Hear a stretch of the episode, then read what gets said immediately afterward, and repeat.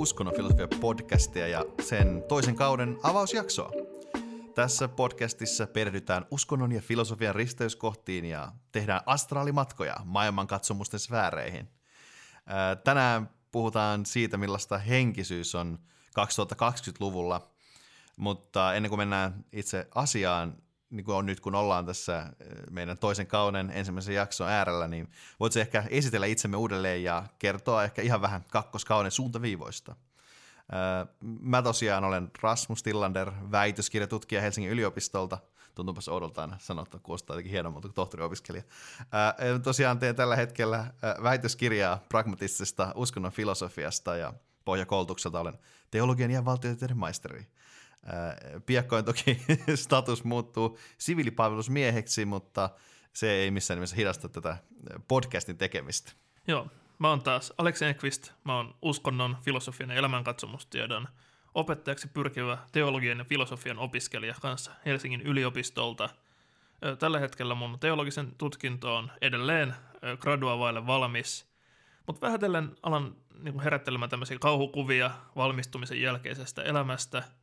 mutta ehkä tästä huolimatta uskonnon filosofia pitää jatkuva, jatkossakin mun levottoman sieluni liikenteessä.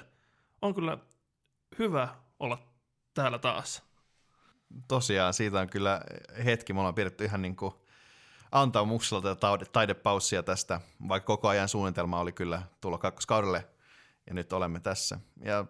tosiaan täytyy ehkä huomata, että toisin kuin me toivottiin ensimmäisen kauden lopussa, niin tässä tauolla Aleksin gradu ei ole tullut valmiiksi ja mä en ole saanut apurahaa, eli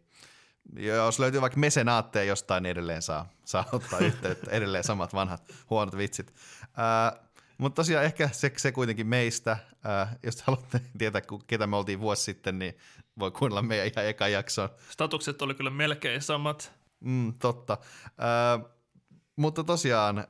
ehkä voisi vois puhua siitä, että mitä Uskonnon filosofia podcastissa on luvassa nyt kakkoskaudella. Joo, ensimmäinen kausi oli ehkä luonteelta enemmän tämmöinen kuin johdantokurssi, jossa pyrittiin tarjoamaan laajalti erilaisia näkökulmia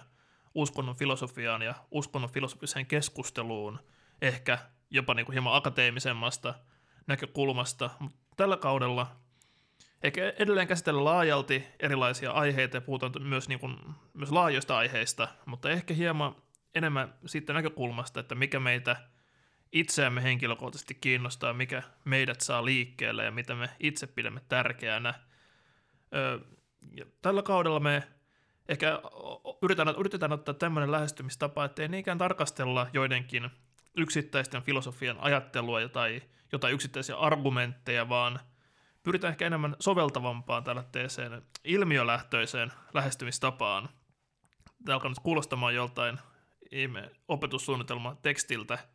mutta ehkä se voi kuvata meidän jotenkin pyrkimystä pedagogisempaan otteeseen tällä kaudella. Se on edelleen ihan hyvä, että on niin likivalmis opettaja täällä äänitystudiossa. Ö, mutta tota, varmasti siis tällä kaudella luvassa ö, enemmän niin kuin yhteiskunnallisten ja kulttuuristen niin kuin ajankohtaisuuksia analyysiä ihan niin kuin tänään tässä jaksossa henkisy- henkisellä ja henkisyyden tilaa. Mä ehkä itse täytyy sanoa, että viime kaudella mä pidin kaikkein eniten meidän Zen-jaksosta, missä käsitteli Zen buddhalaisuuden filosofiaa, joten ehkä voidaan myös olettaa, että tämmöisiä sukelluksia eri uskonnollisten traditioiden filosofioihin ja ajattelumaailmoihin tulee tälläkin kaudella vastaan.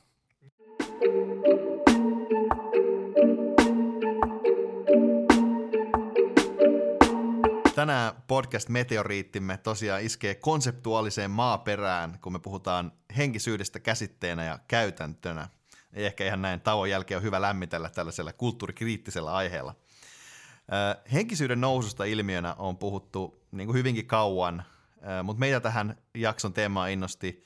erityisesti viime syksynä julkaistu Gallup Eklestika-tutkimus – siinä on niin paljon hyvää dataa suomalaisesta henkisyydestä, että, että vaikka me puhuttiin siitä myös viime kaudella, niin ei sitä voi vaan ihan niin nopeasti lopettaa. Ää, mutta ennen kuin mennään itse numeroihin, mitä tämä tota, tutkimus tarjoaa, niin voidaan kuitenkin ehkä aloittaa käsitteistä, kuten hyvässä filosofisessa analyysissä. Suomessa puhutaan usein uskonnollisuudesta, hengellisyydestä ja henkisyydestä, ja nämä menee usein sujuvasti sekaisin. Uskonnollisuudella on näistä varmaankin selkeä merkitys, ei sille, että se olisi mitenkään päivän selvä, mutta selkein, että se viittaa tiettyyn uskonnolliseen järjestelmään sitoutumiseen. Jos me halutaan välttää keskustelu siitä, mikä on uskonnollinen järjestelmä, niin minusta voidaan aina hyvin turvautua antropologi Clifford Geertzin klassiseen määritelmään, jonka mukaan uskonto on kulttuurinen järjestelmä, joka tarjoaa maailmankuvan että tietynlaisen moraalisen systeemin, tietyn eetoksen. Uskonnollisuutta siis käsitteenä määrittää se, että ostetaan, ostetaan jokin järjestelmä kokonaan tai vähintään merkittävissä osin, eli sitoudutaan johonkin tämmöiseen kokonaiseen systeemiin, esimerkiksi vaikka äh, kristillisiin oppeihin tai äh, buddhalaiseen äh, ajattelumaailmaan tai vastaavaan. Äh, henkisyyttä on taas sit ehkä, sitä, siitä on usein puhuttu vähän tämmöisenä uskonnon kevyt versiona, mutta tämä kuva on tietenkin vähän hölmö, koska ehkä vahvemmin ainakin siitä, miten sitä nykyään puhutaan, niin on e, kyse erosta yhteisökeskeisen ja yksilökeskeisen välillä, niin että uskonnossa yhteisö ja yhteisön yhteiset opit on niin keskeisempiä, kun taas sit yksilökeskeisyys liittyy ahmin henkisyyteen. Ja hengellisyys sitten taas on suomeksi ehkä sellaista niin kokemusperäistä, mutta sille ei ole mitään kauhean selkeää määritelmää. Ja näin niin kuin fenomaanina ongelmaksi muodostuu se, että englannin spiritualism voidaan kääntää henkiseksi tai hengelliseksi suomeksi, että periaatteessa voitaisiin käyttää ö, kumpaa vaan, tai sitten vaan suoraan spiritualismiksi kääntää KO-termi. Mutta tässä jaksossa me yritetään käyttää lähinnä henkisyyttä, mutta se voi olla, että me mennään jossain kohtaa sekaisin, niin antakaa meille armoa. Mutta jos mennään itse tähän henkisyyteen käsitteenä, joka on tämän jakson ytimessä, niin sille voidaan määrit, yrittää määritellä tiettyjä piirteitä. Se on niin kuin hyvin liukas käsite, e, ja me tuskin nyt saadaan annettua sille mitään distinktiivistä määritelmää, mutta voidaan yrittää lähestyä sitä. Ustohistorioitsija Philip Sheldrakein määritelmän mukaan uh, henkisyyttä määrittää kolme piirrettä. Merkityksen etsintä – pyhyyden kaipuu ja kokonaisvaltaisuus. Eli ajatus siitä, että etsitään jonkinlaista merkitystä jostain, äh, haetaan jonkinlaista pyhyyttä. Pyhyys tässä ehkä, ehkä, ehkä liittyy jotenkin, äh, ehkä viittaa tällaisiin euforisiin kokemuksiin tai johonkin rajatila-kokemuksiin tai tämmöisiin vastaaviin äh, tai jonkinlaiseen niin kuin, kokemukseen yhteydestä. Ja sitten kokonaisvaltaisuus niin kuin liittyy liittyy siihen, että ajatellaan, että tämä limittyy jotenkin, tai tämä, että tämä tulee vahvasti osaksi ihmisen elämää, että tämä määrittää sitten monipuolisesti eri elämän osa-alueita. Mutta miltä tällainen määritelmä, Aleksi, kuulostaa? Joo, tämä määritelmä epäilemättä vangitsee niin kuin monia henkisyyden piirteitä, ehkä varsinkin näidenkin tietyn perheyhtäläisyyden kautta, että epäilemättä nämä elementit on läsnä monessa toiminnassa ja ajattelussa, mitä voidaan henkisyydeksi kuvata, mutta ehkä niin kuin nämä jotenkin piirteet itsessään vaikuttaa olevan just vähän tällaista niin kategoria uskonnon kevyt versio, ja ehkä vielä semmoinen ehkä vähän niin kuin sanotaan aika vahvasti tämmöinen niin kuin liberaali protestantismin kevyt versio. Et ehkä tätä voisi lähest, niin kuin nähdä, tai ehkä voisi nähdä tämä kuvaa parhaiten tällaista niin kuin kristillisen tradition sisäistä henkisyyttä – ehkä näin niin kuin Sheldrakein öö, määritelmät. Mutta ehkä tässä niin kuin jotenkin herää itsellä kysymys siitä, että, että kun nyt on, nykyään on keskusteltu paljon vaikka niin kuin ateistisesta tai uskonnottomasta henkisyydestä, niin onko tällainen niin kuin henkisyyden sitominen pyhyyden kaipuuseen ehkä jossain mielessä ongelmallista, että mitenkä se yhdistyy vaikka tällaiseen ateistiseen kontekstiin – et vaikka toki nyt on niin kuin hyvä muistaa se, että pyhä ei käsitteenä ja kategoriana välttämättä vaadi minkäänlaista viittausta transcendenttiin tai johonkin jumalalliseen todellisuuteen tai muuhun, mutta ehkä pyhyyden käsite on kuitenkin tietyssä mielessä ehkä niin kuin uskonnollisesti latautunut. Mm, joo, kyllä se etenkin Suomessa on hyvin uskonnollisesti latautunut käsite. Et toki esimerkiksi William James, joka on, on selvästi Sheldrakein suuria innoittajia tässä tutkimuksessa, määrittelee pyhän ilman viittauksia mihinkään niin kuin, jumaliin, että siihen liittyy sitten Jamesillä jotain tämmöistä niin ääritöntä haltioituneiden tunte- tunteita tai jotenkin tunne jonkun voiman vaikutuksesta elämään ja tällaisia asioita, jotka ei suoraan sitten viittaa mihinkään välttämättä tuon puoleiseen. Ja tosiaan niin kuin Aleksi tässä sanoi, niin se ei ole mikään yllätys, että tässä näkyy tämmöinen liberaaliprotestanttinen tota, taustavire, koska Sheldrake, Sheldrakein oma erityisala on siis kristillisen henkisyyden tutkimus, mikä näkyy näissä tota, painotuksissa. Ja hän jakaa kuitenkin henkisyyden suurpiirteisesti neljä eri kategoriaan. Ja tota, nämä kategoriat on mielestäni hauskoja, että mä haluaisin tuoda nämä ehkä esiin tässä, koska nämä tuo ehkä jollain tasolla – ehkä käytäntöön enemmän sitä, millaista henkisyys voi olla. Että nämä ei tietenkään, miten Sheldrake itsekin sanoi, että nämä ei ole mitenkään kaiken kattavia, mutta nämä, nämä antaa minulle hyvä ikkuna siihen, mitä henkisyyden käytäntö voisi olla. Näiden kategorioiden nimet on askeettinen, mystinen, aktiivis-käytännöllinen ja profetaalis-kriittinen.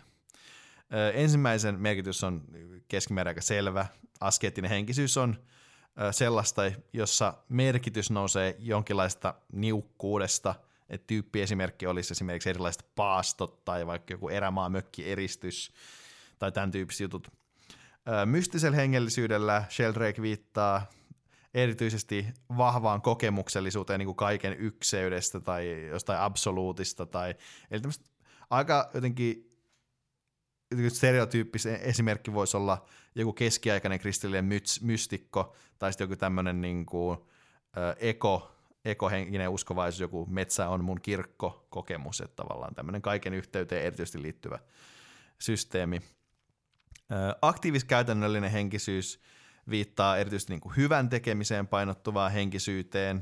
että kristillisessä kontekstissa tätä olisi esimerkiksi vaikka diakonia – tai vaikka Kristuksen näkeminen kanssa ihmisessä, että jotenkin lähestytään omaa toimintaa hengellisesti jotenkin erityisesti tälle muiden auttamisen kannalta, että rakennetaan jotenkin tässä yhteisesti parempaa maailmaa. Ja tähän liittyy myös tämä profetaalis-kriittinen henkisyys, jonka viittaa semmoiseen henkisyyteen, jonka pohja on yhteiskunnallisen muutoksen hakemisessa ja tämmöisen niin vallitsevan järjestelmän kritiikissä. Ja tästä tyyppiesimerkkejä niin kuin tyyppeinä olisi varmaan Martin Luther King tai Gandhi tai tämän kaltaiset niin kuin jotenkin visionääriset äh, uskonnolliset ajattelijat, joiden niin kuin henkisyys liittyy vahvasti äh, yhteiskunnan muuttamiseen. Äh, näistä tosiaan näkee, musta selkeästi nämä pohjaa jollain tavalla kristilliseen ajatteluun, mutta mä en tiedä, miten me ehkä täällä lännessä nyt päästä varsinaisesti siitä – pakoon. Niitä voi olla ihan käyttis neljäkko, mitä voidaan käyttää. Mutta mut Aleksi, jos kysyn sulta, niin mikä näistä tyypeistä puhuttelee sinua eniten? Mikä sä nyt olisit näistä tyypeistä? Mä kyllä huomaan, että tietty askeettisuus puhuttelee mua, joskin myös ihan tällä köyhyydessä eläessä huomaa sen, että niukkuus ei tee mitenkään autuaksi, vaan toivoisi kyllä enemmän yltäkylläisyyttä elämäänsä. Mutta ehkä mä löydän itsestäni lopulta myös hieman mystikon vikaa, ainakin niinä hetkinä, joissa sille osaa antaa tilaa. Mutta mitäs sä, Rasse? Mm, kyllä mä, mä, mä olisin musta hyvin selkeästi mystikko, että mä, mä voin allekirjoittaa tuommoiset ton kaltaisen kokemuksen, tai en tiedä, ei välttämättä kokemuksen, mutta ainakin sen hakemisen niin kuin selkeästi. Vaikka siis toki tämmöinen niin profetaaliskriittinen ote puhuttelee myös, myös aina jotenkin, että kyllä vapautuksen teologia esimerkiksi on lähellä omaa sydäntäni. Mutta tota, nämä on tosiaan ihan niin kuin jos lähdetään käytännöstä, niin tässä on niin kuin hyvä, hy, niin kuin hyvä lähestymistapa siihen, että millaista, miten hengellisyys, henkisyys voi äh, eri tavalla näkyä niin kuin käytännöllisesti elämässä, minkälaisena äh, niin kuin rituaalina, minkälaisena praktiikkana. Äh, mutta jos me lähdetään tästä teoreettisesta johdattelusta itse tähän tutkimukseen, tähän Gallup Klestikaan, joka me äh, mainittiin, niin tota, itselle siis tämän meidän jakson luonnosnimi oli Minne menet henkisyys. Ja tämä sai ainakin itseni katsomaan erityisesti tämän tutkimuksen tilastoja koskien vuosina äh, 90-2004 äh, syntyneiden näitä palkkeja henkisyydestä. Ja tässä on kiinnostavaa dataa. Et yleisesti voidaan sanoa, että isommalla tasolla – että 25 prosenttia tästä äh, ryhmästä, näistä, äh, voisi sanoa, tämä on suurin piirtein Z-sukupolvea, mitä tässä edustetaan, niin mieltää itsensä uskoviksi, 25 prosenttia siis mieltää itsensä uskoviksi, äh, 31 prosenttia kulttuurikristityiksi, 34 prosenttia uskonnottomiksi ja 21 prosenttia etsijöiksi. Äh, jos sitä vertaa 80-luvulla syntyneiden palkkeihin, niin tämä uskovien ja uskonnottomien määrä pysyy, on pysynyt suurin piirtein niin kuin samana näiden ryhmien välillä, eli siis tuolla noin 30, hieman yli 30 prosentissa molempien kohdalla. Ainoa tässä on, että tässä niin kuin ero 80-luvulla syntyneiden ja 90-luvulla, 2000-luvun alussa syntyneiden välillä on se, että näiden kulttuurikristittyjen ja etsijöiden suhde on kääntynyt ympäri, eli, eli 80-luvulla syntyneistä 30 prosenttia ajatteli itseään etsijöinä, ja sitten taas 20 prosenttia kulttuurikristittyinä, kun nämä luvut on tässä 90-luvulla syntyneiden jälkeisessä ajassa toisinpäin. Ää, toki tässä on ehkä sanottava, että tämä 80-luvulla syntyneiden ää, käännöstä näissä kahdessa kategoriassa niin on, näyttää tietenkin tilasta poikkeavalta, koska tämä 90-luvulla syntyneiden jälkeinen ää, tilastot näyttää noudattamassa samaa trendiä kuin kaikki aikaisemmat sukupolvet 1940-luvulta asti. Isossa kuvassa voi kuitenkin sanoa, että selkein trendi on uskonnottomuuden näkyvä kasvu, samalla kun kulttuurikristillisyys ja etenkin uskovaisuus on identiteetteinä vähentyneet. Joo, tämä on tietysti trendi, joka ei sinällään mitenkään yllätä, että tässä niin kuin erilaiset ikään kuin joustavammat uskonnollisuuden muodot lisää suosiotaan, kun taas sanotaan nyt niin perinteisemmät tavat menettää merkitystään. Toki ehkä kulttuurikristillisyys on sikäli kiinnostava ilmiö, että mitä sillä milloinkin tarkoitetaan – ehkä siihen voisi, tai varmaan niin luetaan tämmöinen niin kansankirkko ajattelu ja jotenkin selkeästi niin kuin kuuluminen kirkkoon ilman uskomista kirkon opetuksiin. Mutta kiinnostavaa on katsoa, että millaisia identiteettejä näiden kategorioiden takaa löytyy. Et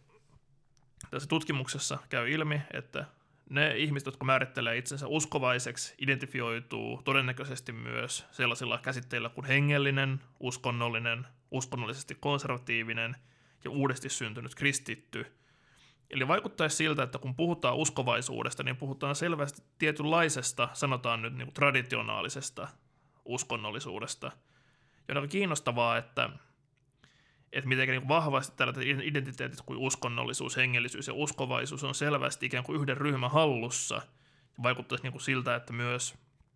mahdollisesti myös sitten muut uskonnolliset identiteetit määrittelee jotenkin itseään suhteessa siihen, että, että, että, että no vaikka aika yleinen puhetapahan on tämmöinen, että no mä en nyt ainakaan ole mikään uskovainen, vaikka uskon johonkin. Joo, tämä on hyvä pointti. Mä en itsekään ehkä osaisi liittää tätä uskovainen käsitettä oikein muuhun kuin tietynlaiseen kristillisyyteen. Ää, tokihan se on niin kuin, että koko termi tavallaan, se lähtee siitä, että se alkaa sanalla usko, niin sehän on yhteensopiva lähinnä just niin kuin kristillisyyden kanssa, jossa usko on kuitenkin keskeisin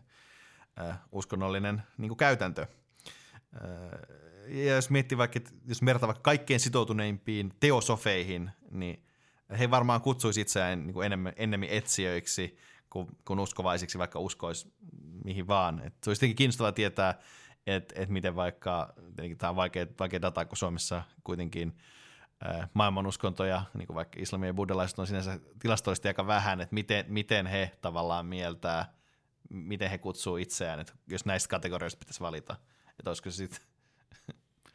voisin kuvitella, että, että esimerkiksi että, että, että muslimit ehkä voisi mieltää itsensä uskovaisiksi sinänsä,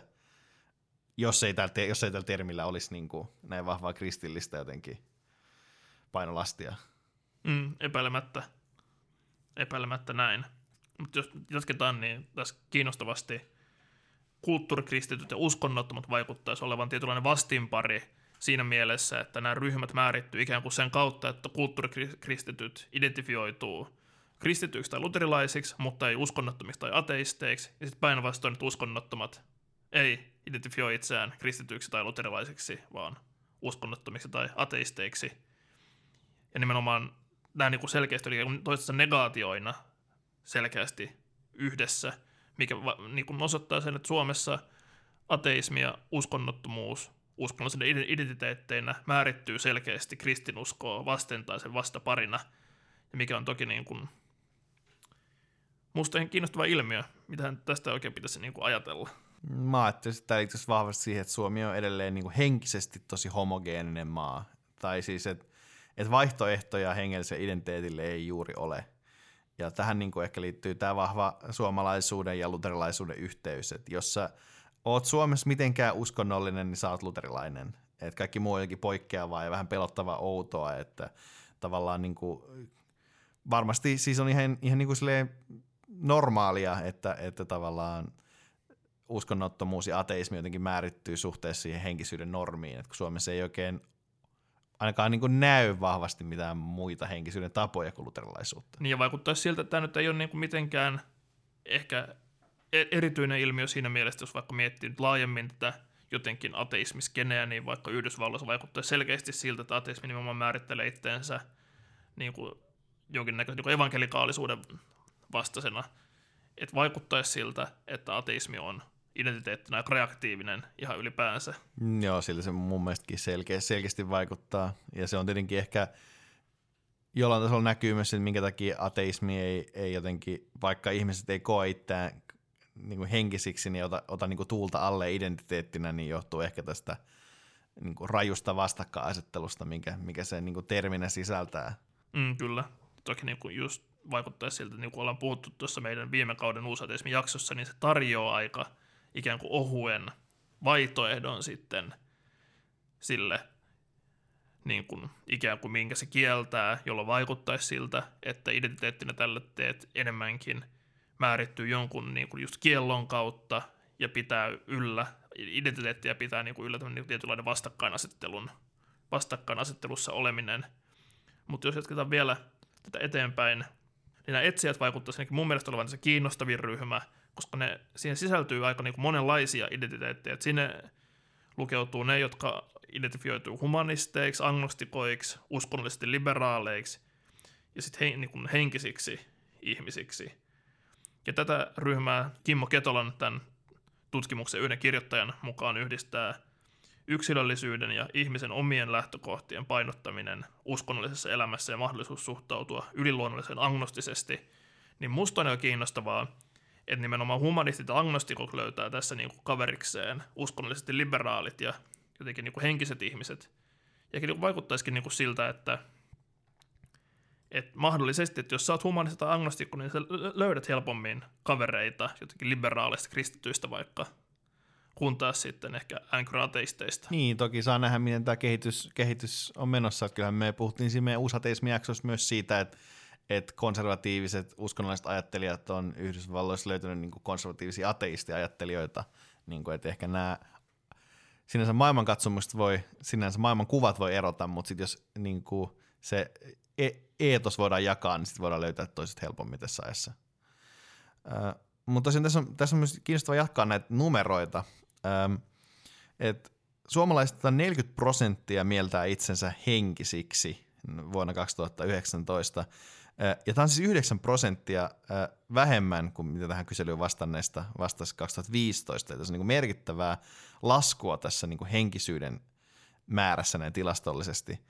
Ja äh, kristit, kristityksi itsensä mieltävien määrä on laskenut suurin piirtein saman verran, eli 67 prosentista 60 prosenttiin. Mutta tästäkin voidaan sanoa, että, että, että edelleen suurin osa suomalaisista mieltää itsensä jollain tavalla kristityiksi, mikä on myös edelleen ihan kiinnostavaa. Samaten kiinnostavaa on se, että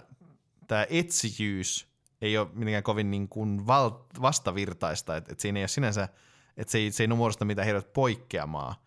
koska puolet etsijöistä katsoo olevansa luterilaisia, eli et, et siitä huolimatta nämä, nämä identiteetit ää, risteää tällä tavalla. Samalla tavalla minusta kiinnostavaa, että kolmasosa itseään kristityksi kutsuvista – kertoo olevansa agnostikkoja, eli että merkittävä määrä niin kuin ihmiset, jotka ajattelee, että on, on, niin kuin, on, ovat kristittyjä, niin on agnostikkoja. Tämä sinänsä ei ole mitenkään yllättävää, koska Jumal uskon määrä, niin kuin sen uskotaan Jumalaan, on Suomessa aika alhaisella tasolla. Et, äh, nuorista miehistä Jumalaan uskoi tämän tutkimuksen mukaan 35 prosenttia ja nuorista naisista 25 prosenttia. Ja kaikista suomalaisista jonkinlaiseen Jumalaan uskoo noin 43 prosenttia. Että et tämä niin jumalusko on, on selvästi äh, niin kuin laskenut ja selvästi trendi on, on laskusuuntainen. Äh, toisaalta sitten taas tietyt henkiset uskomukset on yleistyneet, vaikka henkisyys yleisesti on, on vähentynyt. Et esimerkiksi äh, 40-54-vuotiaista äh,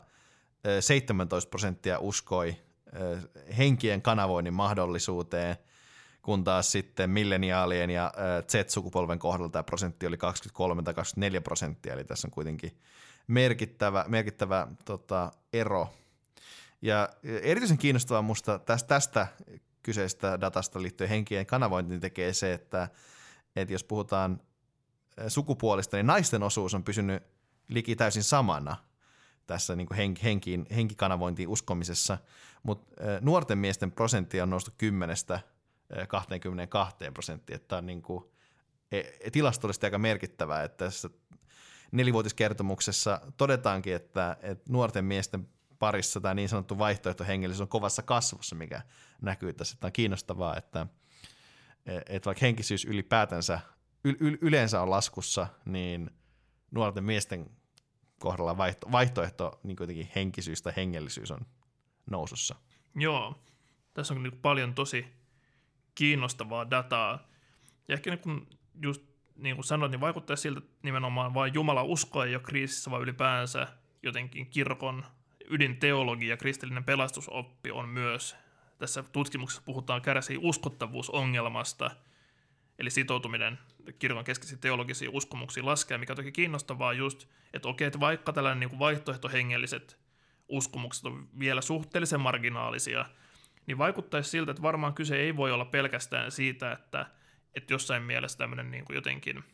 uskonnolliset uskomukset jotenkin viittauksena johonkin yliluonnolliseen olisi epäuskottavia, vaan pikemminkin ehkä kirkolla on ylipäänsä jonkinnäköinen teologinen brändiongelma, mitä yhdeksi syyksi tässä tutkimuksessa arvellaan sitä, että, että kirkko on jotenkin onnistunut sanottamaan teologiaansa jotenkin tällaiseen uskonnollisesti moninaiseen kulttuuriin sopivaksi. Ja kiinnitin kanssa sitten huomiota niin sukupuol- niin kuin, niin kuin,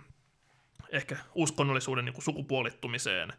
Ja erityisesti näin niin kuin zoomerina, eli Z-sukupolven edustajana, on tietysti kiinnostunut tästä Ysärillä syntyneiden tilanteesta. Ja tässä niin kuin kiinnostava käänne on, että, että ylipäänsä niin kuin Ysärillä syntyneistä miehissä on selkeästi naisia enemmän sekä uskovaiseksi että vakaumuksellisesti ateisteiksi identifioituvia. Ja ateistiksi identifioituminen on toki niin kaikissa ikäryhmissä miehille tyypillisempää, mutta Ysärillä syntyneet on ainoa ryhmä, jossa miehistä suurempi osa, eli 27 prosenttia, määrittelee itsensä uskovaiseksi, kun taas naisista näin tekee vain 19 prosenttia, ja peräti 68 prosenttia naisista määrittelee itsensä ei-uskonnollisiksi. Ja tämä on niin kuin sikäli tosi niin kuin poikkeuksellista, poikkeuksellista, että tällaisissa tutkimuksissa vaikuttaisi siltä, että niin uskontososiologiassa, eli lainomaisesti on vaikuttanut siltä, että aina naiset on miehiä uskonnollisempia, niin sitten tämä käänne vaikuttaa tosi kiinnostavalta. Joo, se on kyllä. Äh, Hanna Karimäki, joka on siis kirkon tutkimuksen johtaja, joka siis tuotti tämän raportin, niin äh, kun olin kuuntelemassa hänen esitelmästä tästä, niin hän sanoi, että tarkisti niin kuin monta monta kertaa, että ei tämä voi pitää paikkaansa tämä tulos, mutta no kyllä, kyllä kaikki vaan, niin kuin, että näin se on mentävä, että, että, että uskon, uskonnollisuuden sukupuolittuneen se on jossain määrin kääntynyt Suomessa. Jep, ja tästä olisikin tosi kiinnostavaa kuulla ehkä niin meitä fiksummalta, meitä fiksummilta tyypeiltä analyysiä, että tässä niin kuin tämän nelivuotiskertomuksen johtopäätökset antaa lähinnä ymmärtää, että, että varsinkin nuoret yhdistää uskovaisuuden patriarkaalisten arvojen kannattamiseen, mikä ehkä nyt niin osaltaan saattaa selittää tätä. Joo, mä että senkin, että johtopäätös on varmasti ainakin oikean suuntainen. Että kyllähän niin kuin monet järjestäytyneet uskonnot, niin kuin luterilaisuus mukaan lukien, tuntuu edustavan aika kapeaa ja vanhanaikaista naiskuvaa niin kuin ulospäin. Et, et en yhtään ihmettele, että et nuoret naiset ei koe niin kuin näitä paikkoja – omakseen. Ja toisinpäin sitten taas uskaltaa väittää, että, että tällaisen uskonnollisuuden suosion kasvu nuorten miesten keskuudessa liittyy siihen, että uskonnot on jonkinlainen niin kuin turvapaikka feminismiltä tai tämmöinen niin kuin, äh, tämmöinen patriarkaatin linnake, mikä tuntuu, missä tavallaan saa olla mies, niin tota, äh, tämä varmasti toimii, toimii molempiin suuntiin, koska kyllähän tutkimukset äh, näyttää myös sen, että naisten ja miesten arvomaailmat on entistä enemmän erillään. Mm, jep, epäilemättä näin. Ja just kiinnostavaa ajatella, että miksi sitten niin kuin nimenomaan vaikka jonkinnäköinen ehkä konservatiivisempi uskonnollisuus tarjoaa nuorille miehille ikään kuin turvapaikkaa, niin vaikuttaisi siltä, että mi- mihinkä kohta päästään ehkä laajemmin käsittelemään on, että vaikuttaisi jotenkin, että jos ajatellaan, että mikä tämä niin perus niin feministinen eetos on tietynlainen niin kategorioiden murtaminen ja osoittaminen, että ne on tietyllä tavalla niin kuin kelluvia ja fluideja, kun taas sitten niin konservatiivisempi kuva tarjoaa ehkä niin kuin sen niin kuin ikään kuin naulaa tietyt kategoriat paikalle, ne tarjoaa tietyllä tavalla ehkä varmuutta, mikä ehkä sitten niin kuin liittyy ehkä ylipäänsä niin kuin tavallaan, jos puhutaan niin kuin jonkinnäköisestä niin kuin maskuliinisuuden kriisistä, että, että sellaiset piirteet, mistä niin kuin perinteisesti miehet on voineet ammentaa itselleen arvoa, niin kuin vaikka työ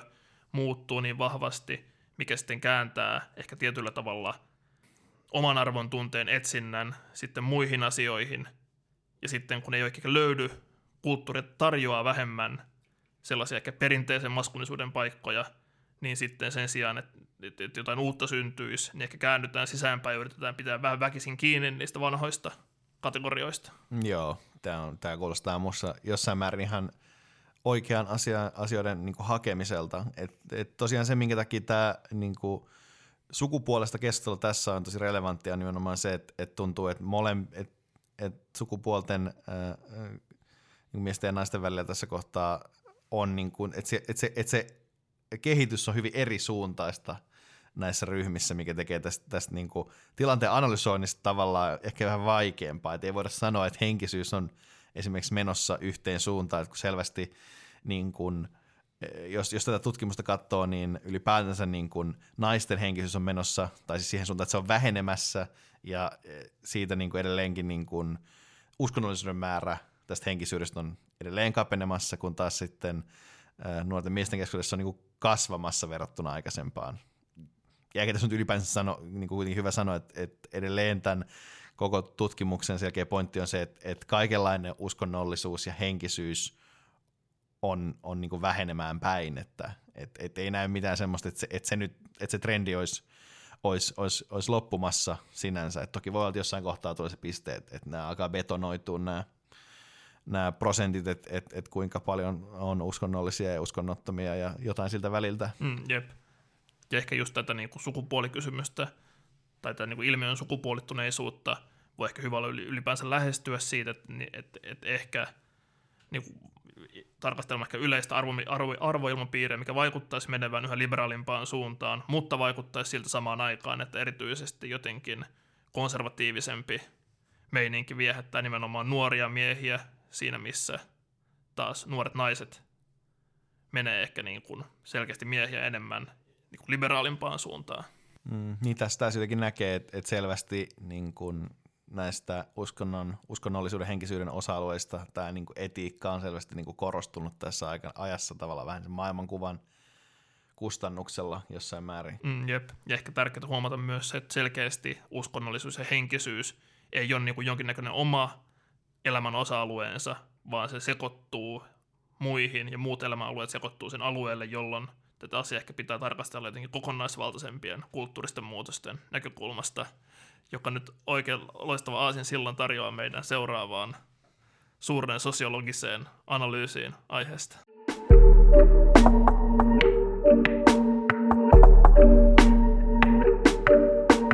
tilastoista ja ö, nykytilanteesta käsittelemään sitä, että mitenkä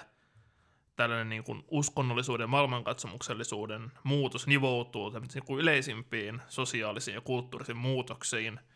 Ja itse lähtisin analysoimaan tätä muutosta ehkä niin kuin kaikkein laajemmin niin kuin leimallisesti postmodernina ilmiönä. Et niin kuin postmoderni ja postmodernismi on toki käsitteitä, joihin liitetään kaikenlaisia käsityksiä ja ihan paljon myös silkkaa väärinymmärrystä, joten on ehkä tarpeen avata vähän, että mitä tällä nyt erityisesti tarkoitetaan. Ja itse ehkä ymmärtäisin postmodernin ennen kaikkea täten käsitteenä ja ajattelutapojen perheenä, joka pyrkii kuvaamaan ja ymmärtämään tiettyjä sosiaalisia ja kulttuurisia muutoksia ja prosesseja. Että et nämä ilmiöt nähdään siis jonnakin, mikä on jo tapahtunut tai tapahtuu parhaillaan, riippumatta siitä, että tykättiin, tykättiin me siitä tai ei ja on sitten oma kysymyksensä, että toki, että onko nämä niin kuin postmodernin liitettävät ilmiöt toivottavia, tai että onko tämä niin kuin postmodernin teoretikoiden niin kuin näkemys tästä muutoksesta oikea. Mm, joo, postmodernismi on kyllä vähän haastava käsite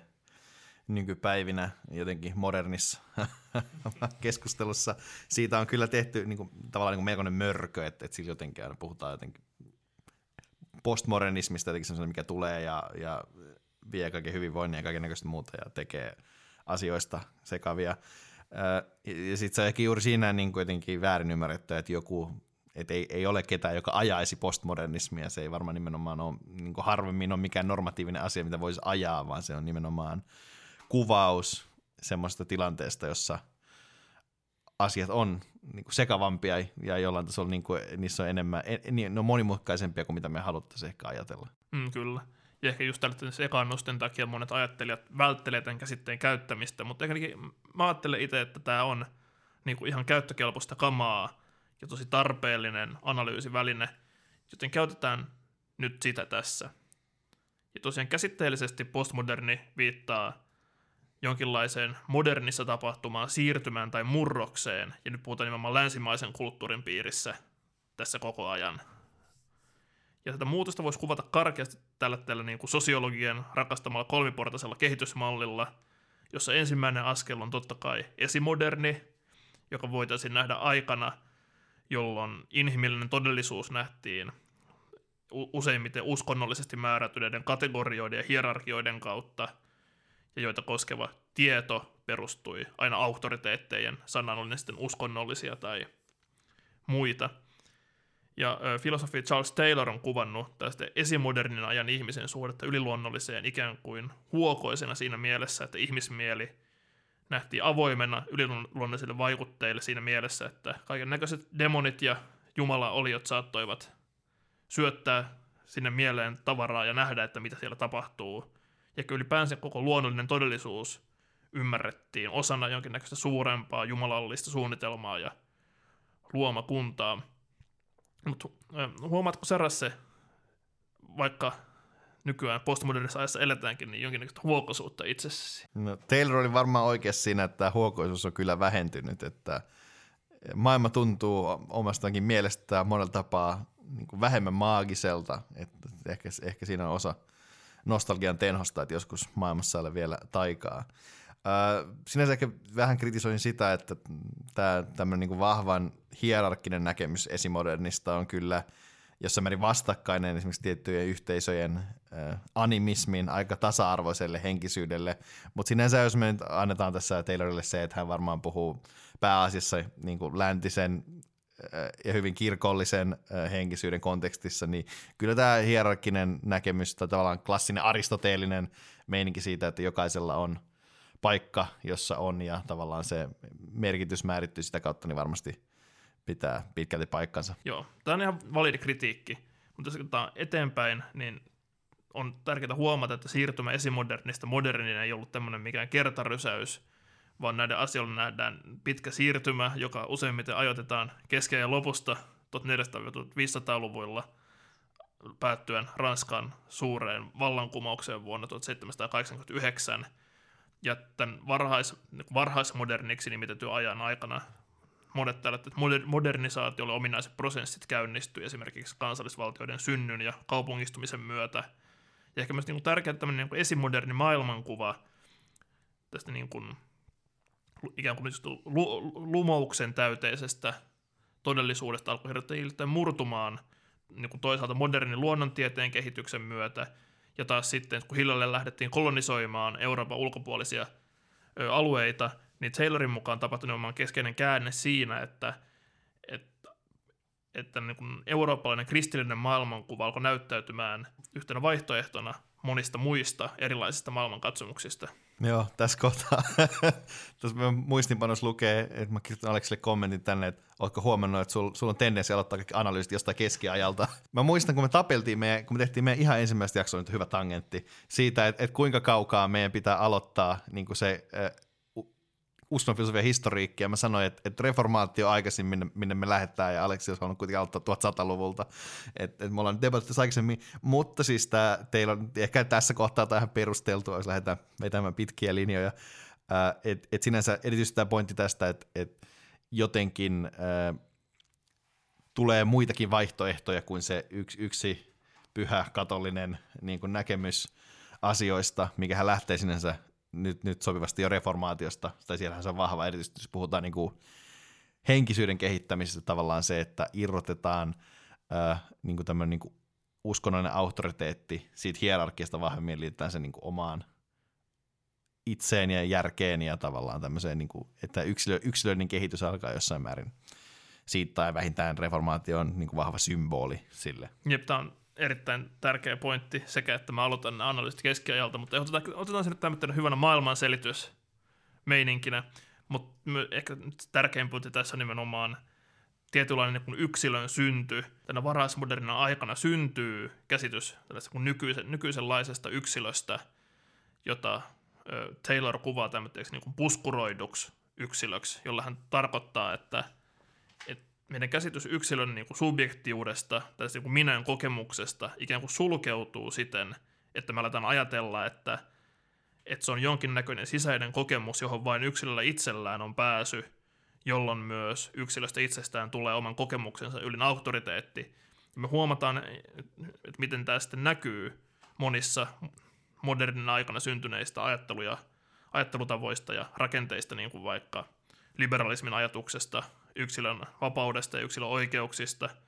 taas markkinataloudesta, jossa omaa etuaan tavoittelevat yksilöt muodostaa keskenään taloudellisia suhteita, kun taas vaikka romanttisessa taidekäsityksessä, jossa ajatellaan, että jonkinlainen erityislaatuinen yksilö ammentaa tunne maailmastaan jotain aivan uutta ja kanavoi jonkinnäköistä mystistä luomisvoimaa suorastaan. Joo, se voi ehkä sanoa, että jossain määrin henkisyys tulee kuitenkin aina tässä, tässä kehitys jotenkin jälkijunassa, että, että erityisesti voitaisiin ehkä puhua 800-luvun lopusta 900-luvun alusta, jolloin tämmöinen niin esoteerinen henkisyys nousee, nousee taas pinnalle, niin siinä taas sitten olisi tämmöistä samanlaista ajatusta siitä, että yksilö jotenkin nousee tähtiin oman niin kuin jotenkin polkunsa kautta ja tavallaan, että se oli hyvin, hyvin niin kuin yksilöllistä se niin kuin prosessi, ja sehän on, sehän, sehän on toki perintöä nimenomaan tällaiselle niin kuin romanttiselle ajattelulle jotenkin tämmöisestä, mikä nojaa jotenkin tietyllä ehkä niin uskonnollisen nerouteen, jos tämmöistä sanaa voi sanoa, että jotenkin tämmöiseen virtuosimaiseen henkisyyteen. Se on ihan totta, että tämmöinen niin uskonnollinen henkinen vapautuminen tuli jotenkin jälkijunassa suhteessa yksilökäsityksen kehitykselle, ja mikä ehkä niin kuin selittyy sillä, että että jos mietitään, että mikä ehkä niin yhdistää jotenkin esimodernia ja modernia aikaa, on se, että niillä molemmilla oli ominaista tiettyjä rakenteiden kiinteys ja pysyvyys, jotka määrittää monin tavoin inhimillistä elämää. Tosin nyt modernin ajan koettaessa se, mikä esimodernista oli jäljellä, alkoi olemaan niin pitkälti lunastuskunnossa,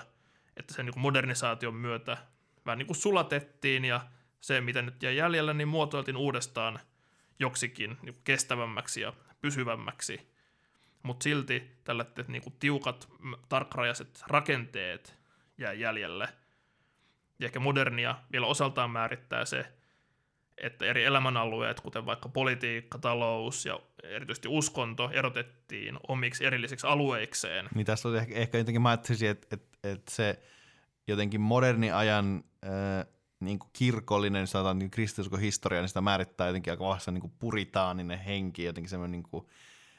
etiikka ja tavallaan kan, hyvien kansalaisten jotenkin kasvattaminen. Sillä selvästi oli, niin kuin kirkolla oli se tietty funktio ja niin kuin slotti siinä, siinä systeemissä. Ja musta että se jotenkin nimenomaan eriytyi, että, että kir- kirkko ei enää niin kuin jotenkin niin vahvasti ollut nimenomaan, etenkään niin kuin politiikan ja talouden alueella, vaan sitten jotenkin lähti sinne niin kuin, erityisesti niin kuin etiikan alueelle jossain määrin just näin, että uskonto toimii ikään kuin tämmöisenä sosiaalisena liimana tai kiinnikkeenä tässä yksilöiden ja modernien rakenteiden välillä. Ja ehkä tällaisia niin kuin kiinnikkeitä tarvittiin muitakin, että on ehkä tämmöinen niin kuin käsitys siitä, että modernisaatio synnytti niin sanottuja suuria kertomuksia, kuten vaikka valistuksen lupauksen loputtomasta edistyksestä, joka ikään kuin loi tietynlaisen niin kulttuur- kulttuurisen niin metanarratiivin sille, että mihinkä suuntaan – ihmiskunta on menossa. Mutta sitten ö, ehkä niin kuin yleisesti moderni sitten päätepiste sijoitetaan toisen maailmansodan loppuun, jolloin ehkä huomattiin, että tällaiset niin kuin suuret narratiivit ei ehkä ihan kanna, kun valistuksen lupaus rationaalisuudesta huoma- huomataankin johtavan siihen, että rationaalisuutta voidaan käyttää ihmisten jouk- joukkosurmaamiseen. Joo, täytyy mennä, että kyllä niin kuin nimenomaan 1900-luvun alku, ei toisen maailmansodan loppuun asti on kyllä äärimmäisen kiinnostavaa niin kuin nimenomaan tästä näkökulmasta. Et ensin on Belle Epoque ja kaikki, kaikki, edisty, kaikki, kaikki edistystoiveet on, on niin kuin ilmassa ja sitten tulee ensimmäinen maailmansota ja no, hommat, hommat ei ehkä menekään ihan niin kuulisti ja sitten on lama ja, ja kaikki menee vielä vähän kurjemmin ja sitten sit tavallaan toinen maailmansota nyt vaan niin kuin murskaa sen ajatuksen jotenkin tämmöisestä ihmiskunnan yhteisestä jotenkin tulevaisuudesta, tai sitten se vaatii ihan uudenlaisia ponnisteluita sen rakentaminen. Mutta mut voidaan kuitenkin ajatella, että ei se nyt ollut se toinen maailmansota, vaan se oli vaan ne ikät postmodernistit. Että et sitten tulee Foucault ja Derrida ja Adorno ja, ja kriittinen teoria ja, ja kaikki mahdollinen tämmöinen, ja sitten kaikki vaan menee niinku pieleen. Että tältä edistykseltä vaan katkeaa siivet ja sitten loppujen lopuksi historiakin loppuu. Joo, no tältähän niin vaikuttaa sitä aika usein jonkin näköinen totuuden jälkeisyys ja kaikki muu paha liitetään nimenomaan näiden pahamaineisten, kriittisten akateemikkojen nimiin. Ja ne vaan kaipaa sellaisia aikoja, että kellareissa vaikeita filosofiaa dunnavilla akateemikoilla olisi jonkinnäköistä kykyä saada aikaan kulttuurista mannerlaattojen liikettä. Mutta ehkä nyt jos ollaan ihan tosissaan, niin on toki niinku hyvä kysymys, että, että onko nyt postmoderni oikea nimitys tälle toista maailmasta seuranneelle ajalle – koska vaikuttaisi nyt siltä, että nämä modernisaation synnyttämät rakenteet, kuten liberalismi, kapitalismi ja kansallisvaltiot, on niin kuin edelleen keskeisiä elämää jäsentäviä tekijöitä ja vaikuttaisi siltä, että ne nyt ei ole vielä ainakaan ihan heti katoamassa minnekään. Ei ole siis lainkaan selvää, että ollaanko me nyt siirrytty mihinkään modernin jälkeiseen aikaan. Esimerkiksi Sigmund Bauman on jäsentänyt tätä käännöstä pikemminkin siirtymänä kiinteästä modernista ikään kuin notkeaan moderniin – tässä kuvassa nämä modernit rakenteet ei ole niinkään kadonneet, vaan pikemminkin muuttuneet siten, että aiemmin niin jäykkien ja toisistaan erillisten elämänalueiden väliset rajat on vaan hälventyneet tai kadonneet täysin. Ja myöskin modernin suurien, suurten kertomusten tilalle on pikemminkin tullut ehkä vaan useampia vaihtoehtoisia tapoja jäsentää maailmaa, joiden välillä yksilöt voi valita. Et jos verrataan vaikka vaikka muutosta parisuhdekäsityksissä, niin voidaan karkeasti ajatella, että kiinteän modernin aikana parisuhteet oltiin tiukasti yhteiskunnallisesti säädelty niin kuin miehen hallitsemiksi heteroseksuaaliseen yksiavioisuuteen perustuviksi ydinperheiksi, kun taas notkeita modernia puolestaan kuvaa erilaisten suhdemuotojen tunnustaminen ja vapautuminen aitoina vaihtoehtoina sekä niin kuin ylipäänsä niin kuin ihmissuhteisiin liittyvän kontrollin hiljattainen purkautuminen – Millainen, miltä tällainen aatehistoriallinen pikakatsaus kuulostaa? Joo, tässä mentiin kyllä pikakelauksella melkein vuosituhat. Mutta mut tässä sinänsä kuulostaa niinku sellaiset, minkä, minkä voisi allekirjoittaa. Et Zygmunt Baumanilla on, on musta, musta niinku myös hyvä tiivistys tästä kehityksestä, jos lähdetään siitä kautta, että miten ihmiset saa merkitystä elämäänsä. Et esimodernissa elämän merkitys tulee siitä, että on sillä paikalla yhteiskunnassa ja yhteisössä, mihin sut on ylhäältä asetettu – modernissa siitä, että sä olet ö, mukana edistyksessä ja osa jotain suurta kertomusta, kun taas sitten tässä niin kuin myöhäismodernissa, notkeassa modernissa kyse on niin kuin yksilöllisestä kokemusten metsästämisestä. Ja ainakin tämä analyysi kuulostaa ihan niin kuin jotenkin monella tapaa oikealta, kun on kasvanut niin kuin jatkuvien niin kuin kapitalismin kriisien niin kuin aikana, että on ollut kaiken näköiset lamat ja äh, syyskuun 11. päivän terroristi-iskut ja nyt musta tuntuu, että tämä niin koronapandemia vielä entisestään niin jotenkin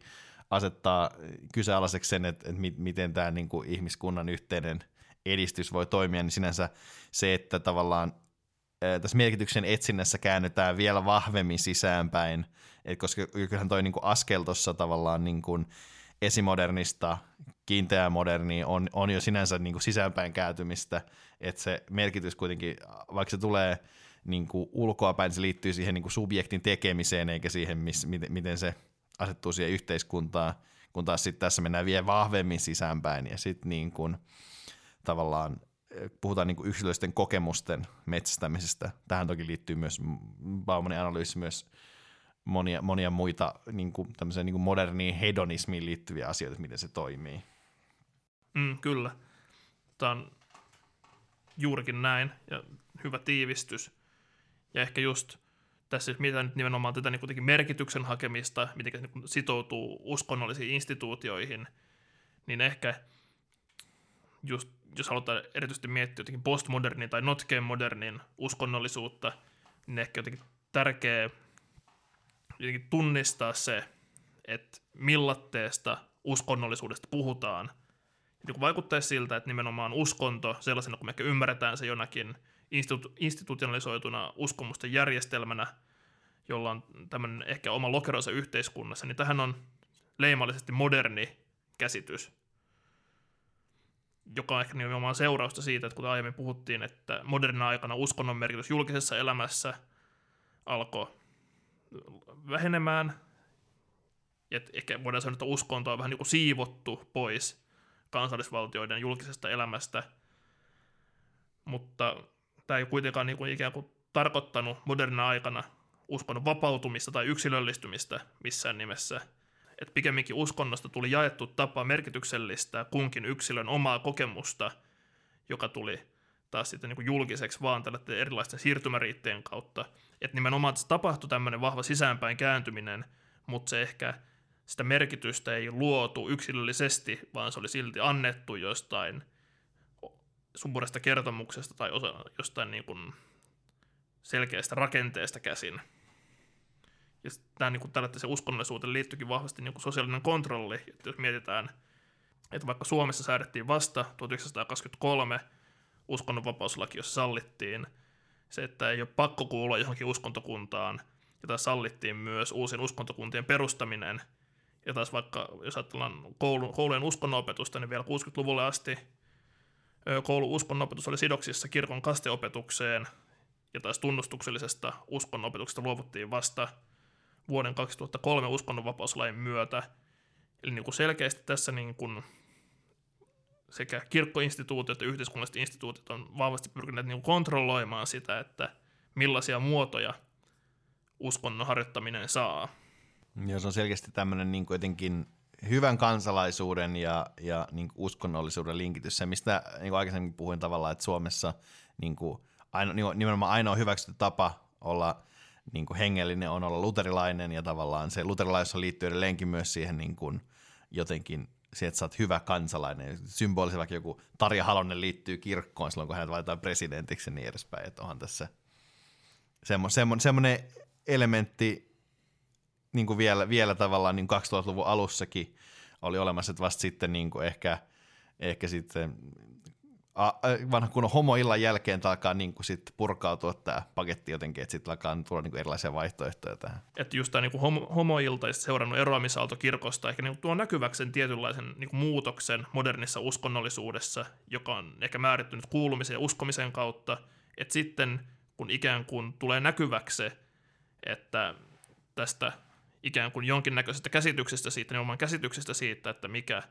jotenkin kirkon oppi on, ja sitten se ei vastaakaan jotenkin yksilöiden omaa kokemusta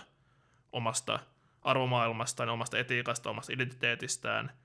niin se ikään kuin saadaan koko kuvan purkaantumaan, joka sitten näkyy siinä, että nimenomaan otetaan etäisyyttä siihen itse instituutioon. Ja nimenomaan sekularisaatioteoriassa tällainen niin uskontojen katoaminen on liitetty siihen, että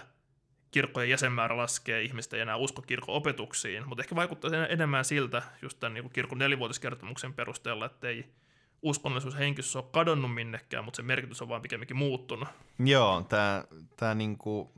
tämä niinku jo, jollain tasolla niinku muutoksessa, vahvassa muutoksessa, vaikka, vaikka tilastot näyttää, että, että se on myös niinku jotenkin vähentynyt. Mutta mun mielestä tämä katoaminen, niinku uskontojen katoaminen näkyy ihan niinku käytännössä siinä, että, että esimerkiksi Suomessa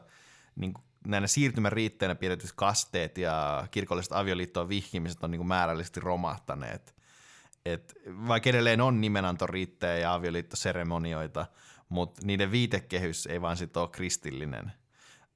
ja siis onkin kiinnostavaa nähdä, että esimerkiksi vaikka rippikoulu, joka on keskeinen niin siirtymäriitti-instituutio, niin korvautuuko se jossain kohtaa jollain tämmöisellä kansalais- uskonnollisuuden piiriin kuuluvalla riitillä vai katoaako tällaiset niin jaetut kansalliset riitit kokonaan? Teemu Taira on kuvannut tätä muutosta Baumanin notkion modernin käsitettä mukaille uskonnon notkistumisena, mikä tarkoittaa, että uskonnollisuus nimenomaan irtautuu sen perinteisistä konteksteista ja asettuu joko myötäilevään tai reaktiiviseen suhteeseen niin yleisiin sosiaalisiin ja kulttuurisiin muutoksiin. Se on kiinnostavaa, että kun uskonnollisuus vapautuu niin kuin institutionaalisista konteksteista ja instituutioiden kontrollista, niin nimenomaan vaikuttaisi, tai niinku tavallaan tässä käy niin, niin kuin on huomattu, että uskonnosta tulee nimenomaan yksityisasia siinä mielessä, että kyse on jostakin, mihin jotenkin aktiivisesti päätetään sitoutua ja ajatellaan, että uskonnon pitää palvella ikään kuin henkilökohtaisia tarpeita. Ja että vaikuttaisi siltä, että se nimenomaan uskonnollisuus irtautuu jotenkin jaetuista merkityksistä ja hierarkisista auktoriteeteista, ja siitä tulee tämmöinen niin kuin, ehkä niin kuin mikrotason yksilöllisiä merkityssysteemejä, joihin sitten yksilöt vaan itse haalii osia kunkin elämänvaiheen tarpeiden mukaan niin kuin tähän kuuluisaan Teseuksen laivaan konsanaan. Ja ehkä tästä niin kuin rippikoulu toimii hyvänä esimerkkinä, missä nyt ehkä tämä havainnointi perustuu ihan omaan kokemukseen, on, että, että rippikoulu on nimenomaan nuorille tosi tärkeä kokemuksena, jonka merkitys on ehkä siinä, että siinä niin kiinnitytään johonkin perinteeseen – mutta sen henkilökohtainen merkitys, mitä ne nuoret siitä ehkä niin itse kertoo saavansa, ei tuu jonkin tradition hyväksymisestä, ja myöskin vaikuttaisi siltä, että kristinuskolla ikään kuin jonkinnäköisenä uskonnollisena traditiona on my- myös hyvin vähän valtaa suhteessa nuoriin, että he omaksuu hyvin niin kuin vapaasti ja eklektisesti, eli moninaisesti erilaisia vaikutteita – riparilla, tai pikemminkin niin kuin se, että mitä kristillisellä traditiolla ja tällä riparikokemuksella on annettavaa, sitä tulee vain yksi osa nuorten omaa maailmankatsomusta. Ja tämä vaikuttaa siihen, että miten riparilla näitä asioita pyritään jotenkin kehystämään, on just siihen suuntaan, että halutaan nimenomaan tukea nuorten henkistä kasvua ja yh- yhteyden luomista itseensä, jossa, ja siten, että kristillinen traditio on ehkä yksi vaihtoehto lähestyä näitä teemoja, tai sitten voi tarjota joitakin aineksia tälle teelle merkityksen etsinnälle, kuitenkin niin kuin ilman pakkoa sitoutua mihinkään. Niin, tämä on, tämä on kyllä niin kuin kiinnostava teema ja mihin suuntaan niin kuin esimerkiksi kristillisyys on menossa, niin se on, se on kiinnostavaa. Mulla oli vahvasti mieleen jostain syystä Joe Santajanan ajatus runouden ja uskon, uskonnon jaetusta essentiasta, jota ehkä olen saattanut viimeiset viikot väitöskirjan teemoilta hinkata. Mutta Santana oli siis ajatus siitä, että runous ja uskonto on niin essentialtaan samanlaisia, jotenkin, että ne, ne jakaa vahvan yhteisen tämmöisen niin idean, mutta eroaa siinä, miten ne sitoutuu todellisuuteen. Et molemmissa on ytimessä, ytimessään kyse ihan, ihanteiden tavoittelusta, mutta sit, mikä erottaa niin kuin uskonnon tämmöistä niin kuin runollisesta haihattelusta on, on kultti eli rituaalit ynnä muut praktiikat, mikä tuo uskonnon osaksi todellisuutta. Ja tästä huomaa jotenkin, että kristilliset kulttikäytänteet ei kuitenkaan ole mitenkään hirveässä suosiossa, että niin kuin ihmiset ei nyt ihan hirveästi käy messuissa, eikä, eikä niin kuin esimerkiksi ehtoollinen ei ole mikään niin kuin merkittävä osa ihmisten, ää, niin kuin keskimäärin ihmisten elämää. Ja Santana kirjoittaakin tässä niin kuin analyysissään, kun hän analysoi, niin kuin miten kristinuskosta tuli aikanaan niin kuin antiikin maailman valtauskonto, miten se voitti niin kuin tämmöisen niin uusplatonistisen henkisyyden, niin se syy, syy löytyy siihen, että et, et kristillinen kultti ja tavallaan kristinuskon eksistentiaalinen sisältö oli osa ihmisten elämää. Että tavallaan kristinusko onnistui puhumaan semmoisella tavalla, mikä, mikä niin kuin koski ihmisten elämää ja tavallaan niin kuin – Toisaalta sitten taas sillä oli kultti, joka liittyi siihen sisä, eksistentiaaliseen sisältöön, ja taas sitten, niin kuin, että ihmiset koki sen, niin kuin, sen uskonnon harjoittamisen jotenkin osaksi elämäänsä. Tähän niin verrattuna niin uusplatonismi taas jäi jotenkin kivaksi ajatukseksi, ja sitten siinä oli yhdistetty vähän niin kuin Santainan mukaan huonosti tämmöistä tietynlaisia taikauskon käsitteitä, vähän niin kuin tämmöistä, niin kuin, tai siis tällä liittäen siis erityisesti jonkinlaisen roomalaisen pakanuuteen, sen käytäntöihin liittyneen yhteen tämmöiseen uuspatonistiseen järjestelmään, mutta sitten puuttuu nimenomaan tämä eksistentiaalinen ulottuvuus ja se jotenkin yhteensitovuus niissä tietyissä käytännöissä. Ja mä jotenkin vähän mietin, että kristinuskon kohtalo nykypäivänä saattaisi olla hyvinkin tämän kaltainen, minkä uusplatonismi koki, eli sitä voitaisiin niinku pitää niin sanotusti tämmöisen kaunin runoutena, ja sitten sen kultti näyttäytyisi vaan jonkinlaisena taikauskona, ja sitten näin niin kuin, sopisi lainkaan niin kuin yhteen. Että tavallaan kyllä mä oon niin kuin, tässä keskustelussa kuulee, niin kuin kuulee välillä ajatuksia, että kristinuskossa on kauniita ideoita, mutta sitten sillä ei kuitenkaan ehkä mitään niin eksistentiaalista merkitystä ihmisille, ja taas sitten taas se nimenomaan se kultti, mikä siinä on, näyttäytyy puhtaasti jotenkin pitkälti niin jotenkin taikauskoisena tai jotenkin semmoisena, että sitä voidaan niin kuin kunnioittaa jollain tasolla, mutta ei, et siihen ei niin kuin, että se, sitä ei ota niin kuin tavallaan silleen vakavasti. Mm, se on ihan totta ja vaikuttaa siltä, että se on aika paljon pyydetty ajatus, että pitäisi nimenomaan omaksua tämä koko paketti vakavasti, että nimenomaan että jos mietitään tätä ylipäänsä niin kuin uskonnon painopisteen muuttumista, niin se vaikuttaa nimenomaan siirtyvään siitä, että ei ne, eikä tiedä onko toki niin kuin koskaan oikeasti hyväksytty sitä pakettia niin kuin tosissaan, mutta ehkä niin kuin on ajateltu, että no nämä muut uskomukset tulee tässä mukana, kun taas ehkä tässä niin henkisyyttä korostavassa ajattelussa voidaan ihan niin kuin rehellisesti vaan ottaa se, mikä tuntuu kivalta, ja ehkä niin nimenomaan kristinuskon tapauksessa se kultti vaikuttaa jäävän ja koreteologiset uskomukset jäävät jotenkin sivurooliin. Niin, että tavallaan se, mitä sieltä jää jäljelle, on semmoinen tavallaan vähän kädenlämpöinen tavallaan puhe jotenkin itsen hyväksymisestä ja tavallaan niin kuin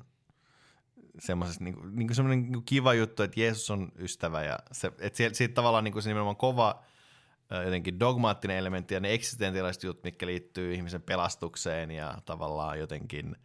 äh, lähimmäisen kohtaamiseen, niin ne ehkä joko ne on sulautunut osaksi niin kuin länsimaista kulttuuria itsessään tai sitten ne jää sivuun. Ja sitten se nimenomaan, musta tuntuu, että, että Santajana olisi nimenomaan tässä on sitä mieltä, että se kultin katoaminen, niin ritu, rituaalien niin kuin häviäminen ihmisten elämästä, niin on, on se niin kuin isoin syy, minkä takia – tällainen, äh, miksi ihmiset erkaantuisi siitä. Ja niin kuin, nimenomaan tämä, tämä symbolista, tällähän on nimenomaan se, että kun kasteet vähenee, hä, niin kuin kir- kirkolliset vihkimykset vähenee, äh, tilastollisesti todennäköisesti myös hautaamiset vähenee, että et tavallaan kirkon, kirkon tavallaan niin kuin rooli on koko ajan jotenkin kaventunut, että ollaan siirrytty siitä, että, että kirkko on läsnä niin kuin elämän siirtymä, äh, tai ensin oli läsnä kaikessa elämässä, sitten elämän jotenkin siirtymävaiheessa. Sitten todennäköisesti kirkko on, on, on tulevaisuudessa lähinnä niin kuin kuoleman asiantuntija, että, se että siihen niin kuin tavallaan ulkoistetaan se, niin kuin, se osa kirkolle, ja sitten loppujen lopuksi, kun hautajaisiakaan ei järjestä kristillisesti, niin sitten se jää jotenkin tämmöiseksi nimenomaan kauniiksi ajatukseksi, runoudeksi ilmaan. Mm. Ja ehkä tätä nimenomaan pitäisi lähteä hahmottamaan jotenkin ehkä yleisemmän yhteiskunnallisen ja kulttuurisen muutoksen kautta ehkä sikäli, että just modernia yhteiskuntia on niin leimannut tämmöinen tietty elämänpolun varmuus, jossa ihmisten ajateltiin loogisesti siirtyvän erilaisten instituutioiden läpi ensin kodista kouluun, koulusta työelämään, jne. Ja nimenomaan uskonto on ollut tässä nimenomaan siirtymävaiheiden niin kuin ikään kuin merkityksellistäjänä. Uskonto on niin tarjonnut tällaisille niin jaetuille elämänpoluille niin kuin yhteisöllisiä merkityksiä, jotka sitten myös on tietysti tiedollisia, että – niillä on niin kuin, tietynlainen niin kuin ollut, ollut niin kuin auktoritatiivinen rooli siinä mielessä, että, että ne antaa sekä niin kuin merkityksen että normin sille, että miten, miten pitää elämänsä elää. Mutta taas niin postmodernina tai notkean modernin aikana, miten nyt ikinä tätä halutaankaan kutsua, voidaan ehkä sanoa, että tämmöinen niin elämänpolkujen varmuus on hävinnyt siinä mielessä, että ehkä ei enää ole semmoisia niin vahvasti jaettuja käsityksiä siitä, että mitenkä – elämä etenee, tai varsin, tai vaikka olisikin, niin yksilölliset elämät ei nyt vaan niin mene enää sellaista samanlaista ikään kuin polkua. Ja toisaalta tämä on tarjonnut aitoa vapautta ja mahdollisuutta uudenlaiseen yksilöllisyyteen, mutta myös epävarmuutta ja ehkä niin kuin, että vaikka sanotaan, että kontrolli on ehkä hävinnyt instituutioista, tai että instituution kontrolli on vähentynyt, niin esimerkiksi vaikka Gilles Deleuze on kirjoittanut siitä, että että tällainen aika synnyttää vain niinku uusia kontrollin muotoja. Et e- ehkä tyyliin, että erillisten elämäalueiden avautuessa ja sekoittuessa yksilöllä ei ehkä ole enää ollut mitään tämmöistä standardia, muottia, normistoa, mihin mukautua, vaan pikemminkin yksilöiden elämistä tulee jatkuvasti mukautuvia, mutta silti ne normit ei ole ehkä hävinnyt minnekään, vaan pikemminkin se kontrolli siirtyy niin kuin yksilön sisäiseen kokemukseen enemmän – mikä sitten näkyy niin kuin siinä, että erilaisista valinnoista, kuten kouluttautumista ihmissuhteista, tulee epävarmempia ja yhä vähemmän sitovia. Ja taas tällä epävarmuuden keskellä, samalla kun ulkoiset identiteetin kiintopisteet katoaa, tulee sitten nimenomaan yksilön sisäisestä kokemuksesta tärkein auktoriteetti. Ja nimenomaan henkisyys vaikuttaa iskevän niin tällä TC-logiikkaan siinä mielessä, että se mahdollistaa sen, että voidaan ottaa notkeasti erilaisia alati mukautuvia aineksia erilaisista tilanteista ja erilaisten niin kuin elämänvaiheiden tarpeiden palvelukseen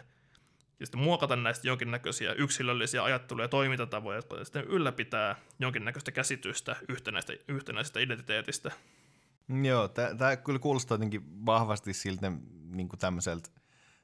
milleniaali Zoomer-kokemukselta, mitä, mitä voisi hahmottaa. Et ensinnäkin tavallaan se, mistä, mistä jo mainitsin, se tavallaan epävarmuuden historia, joka on määrittänyt koko omaa, omaa elämää, että on ollut kaikki mahdolliset talous, talous ja terrorismikriisit sun muut. Ja sitten tavallaan nyt jos miettii tätä omaa eksistentiaalista henkilökohtaista tilannetta, esimerkiksi tässä kohtaa, ja tiedän, että varmastikaan ole jotenkin ainoa, että tämä tuntuu niin äärimmäiseltä jotenkin epävarmuuden ajalta, ja ajatus vaikka siitä, että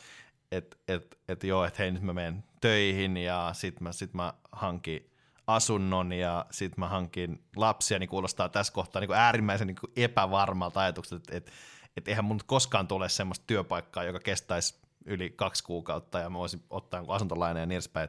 Että et, et sinänsä ei ole mikään jotenkin ihme, että et tämmöiseen tilanteeseen, joka jotenkin vaihtuu ja vaihtelee, pitäisi hakea niin kuin elementtejä eri, eri jotenkin traditioista, eri henkisistä jutuista, että et jos, jos yhdessä kohtaa niin kuin helpottaa se, että okei, no nyt mun pitäisi voisi alkaa meditoimaan, ja sitten taas toisessa kohtaa jotenkin jonkinlainen vaikka esim. rukoilu voisi olla semmoinen ano armo jostain, että voisiko joku auttaa, niin tavallaan, niin kuin, että mä ymmärrän kyllä, että jotenkin semmoinen niin kuin henkisyyden tai niin kuin mistä puhutaan vähän ostos, ostoskärryteorian, että otetaan mitä, minkä hyllyjen vierestä nyt kävelläänkään, niin sieltä sisältöä, niin kuulostaa tähän aikaan sinänsä niin ihan henkilökohtaisen analyysinkin perusteella niin osuvalta. Jep, sama fiilis, että nimenomaan tältä niin kuin oma jotenkin maailmankatsomuksellinen sanotaan nyt etsijyys tuntuu, että nimenomaan pyritään ehkä hakemaan niin kuin sillä että ehkä huomaat, että, että, että siinä tilanteessa, missä elämä on jotenkin fragmentaarista, epävarmaa, niin sanotaanko niin kuin jonkinnäköinen niin kuin totuus alkaa kiinnostamaan yhä vähemmän ja ehkä niin painopiste siirtyy jonkinnäköisten niin kuin affektien hakemiseen, että ikään kuin mistä tulee hyviä fiiliksiä näin niin kuin yksinkertaisesti sanottuna. Ja ehkä tässä niin kuin jotenkin tätä niin kuin lähtee niin kuin ajattelemaan jotenkin niin kuin reduktiivisesti, että, että uskonto, uskonnosta tulee vain jonkinnäköistä niin kuin tunteellista höttöä, vaan pikemminkin nämä affektit on niin kuin tosi va, niin kuin vahvoja kokemuksia siitä, että nyt hetkellisesti – jonkinlainen ajattelu tai toiminta tuo järjestystä elämään ja pystyy pitämään kiinni jostain identiteetistä ja samalla myös niin kuin omasta toimintakyvystä. Et, et, et myöskin, kun tästä puhutaan tällä vähän kriittisesti, niin samalla myös ottaa huomioon se, että, että myös vastaa joihinkin ihan oikeisiin tarpeisiin. Joo, tämä on ihan, tämä kokemusmaailma tuntuu jotenkin nyt vahvasti jaetulta. Ehkä jos meidän kuuntelijoissa on, on, on vaikka ihmisiä, jotka ei kuulu näihin kaikkein nuorimpiin ikädesileihin, niin tota, suosittelen ehdottomasti äh, Gazellien Zen-levyä, joka julkaistiin viime viikolla. Siinä on semmoista niin kuin, äh, maailman tuskaa, joka selvästi on niin kuin resonoinut. Se on ollut, siis, musta on kiinnostavaa, koska sen teemahan on monella tapaa niin kuin henkisyys ja jotenkin mielen rauha, kuten nimi antaa e, e, niin kuin yli sellainen rauhattomuus ja paikan löytäminen, niin tavallaan se on kiinnostava niin kuva. Sielläkin tyypit on kuitenkin 80-luvulla syntyneitä jotka sitä äh, levyä on duunannut, niin tota, siinä on kiinnostava ikkuna tähän, tähän niin kuin mielenmaisemaan.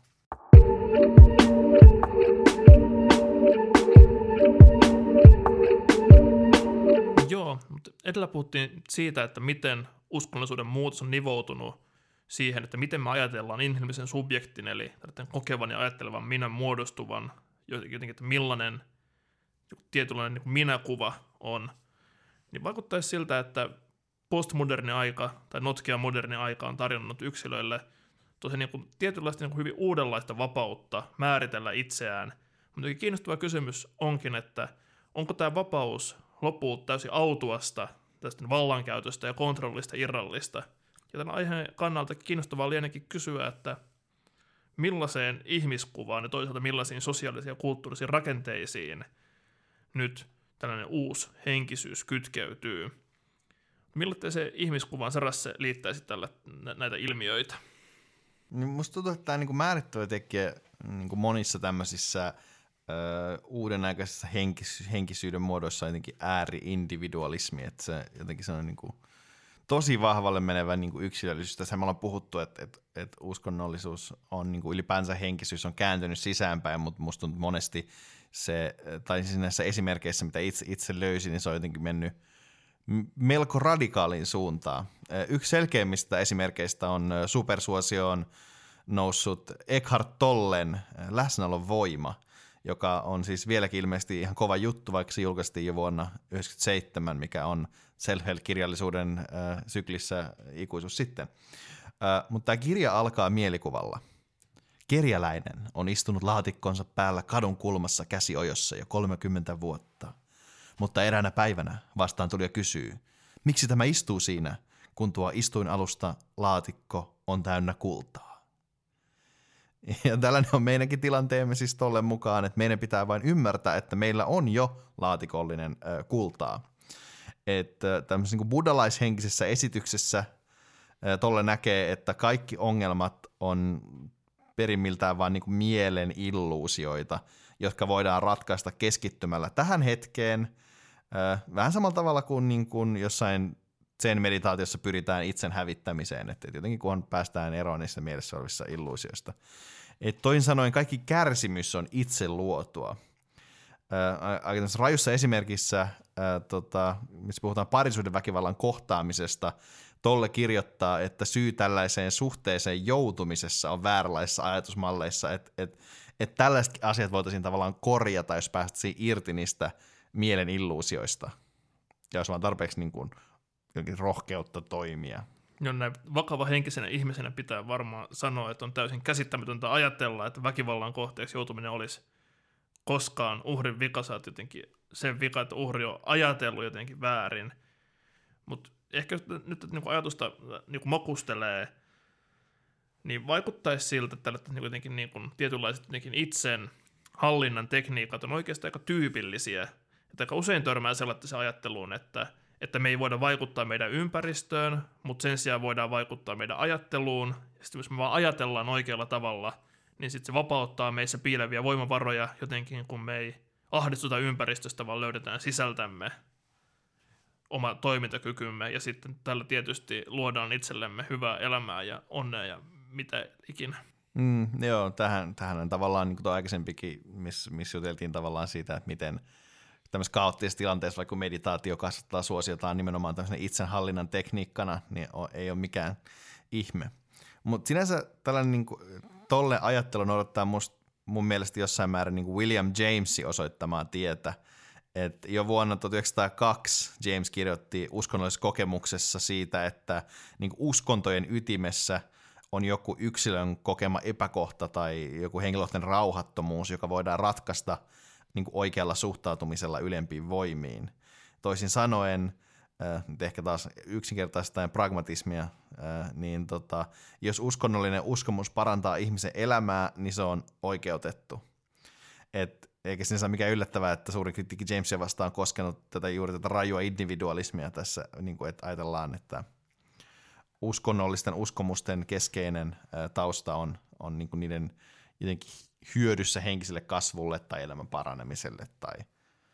vastaavalle. No, tässä on kiinnostavaa, että, että onko ehkä niin kuin vähän yksinkertaistavaa että nimenomaan niin yksilökeskeinen uskonnollisuus, postmoderni ilmiö, jos James on tätä teoretisoinut jo 1900-luvun alussa.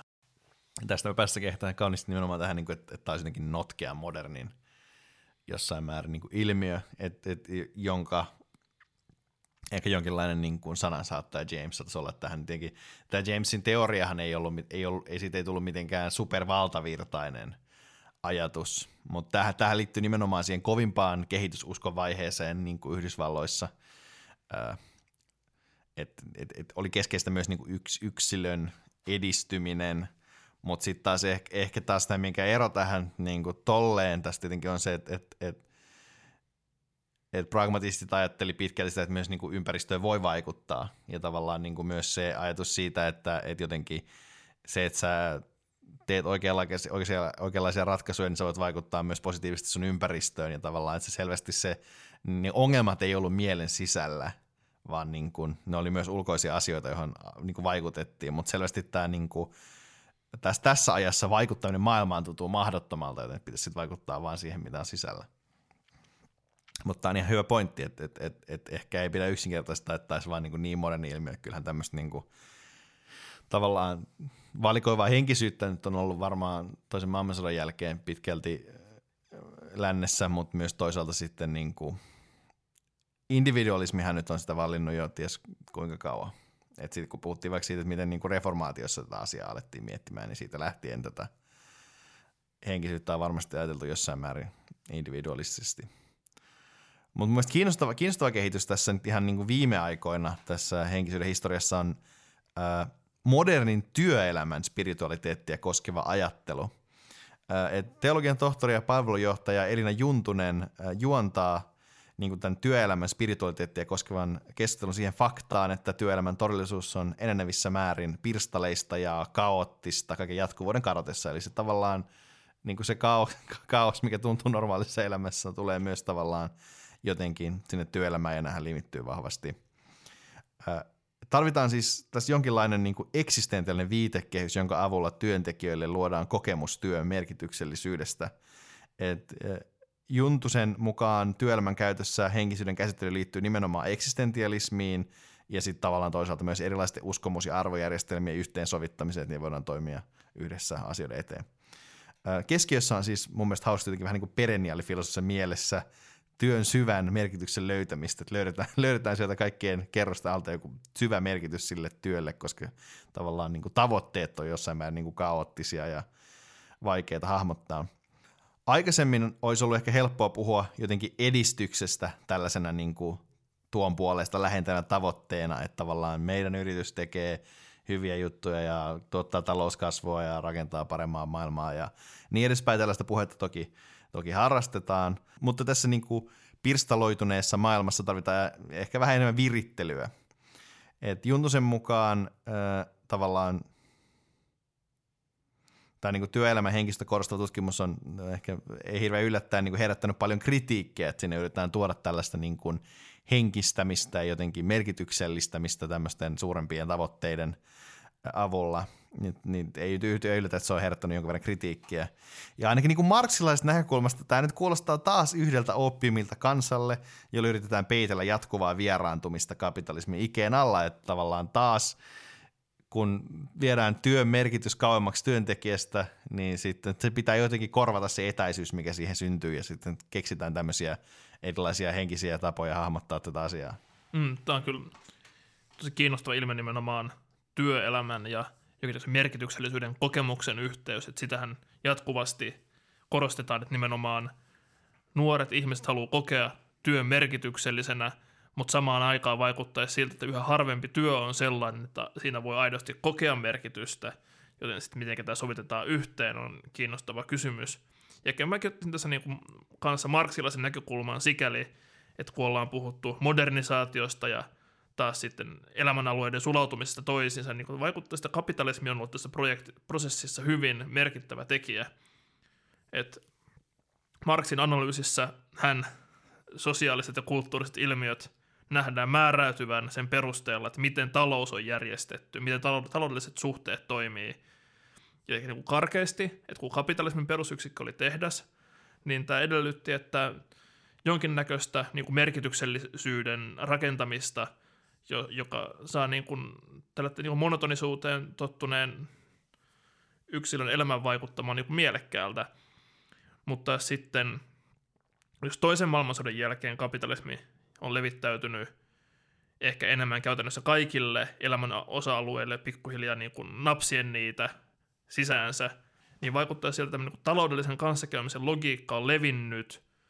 myös niin kuin sen myötä uusille alueille – ja taas just puhuttu tästä niin kuin kapitalismin kriisiluonteesta ja siitä, että miten niin kuin se luo epävarmuutta, niin se tavallaan epävarmuus on levittäytynyt myös niihin suhteisiin, niin vaikka ihmissuhteisiin ja merkityksellisyyden kokemukseen yhä syvemmin, mihinkä se ehkä ei ole aiemmin ulottunut. Ja vaikuttaisikin siltä, että niin nykyaikainen työelämä tulee yhä enemmän jotenkin syvälle henkilökohtaiselle alueelle, vaikka siinä, että jotenkin pitäisi jatkuvasti olla kehittämässä itsestään jonkinlaista moniosaajaa, olla luomassa jonkinnäköistä omaa henkilöbrändiä ja kehittämässä omia, omia ihmissuhdetaitoja niin, että voisi kommunikoida tehokkaammin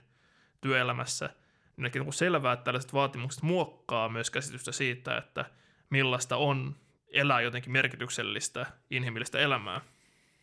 Mm, joo, tämä on myös niinku keskeinen asia, tai nimenomaan miten jotenkin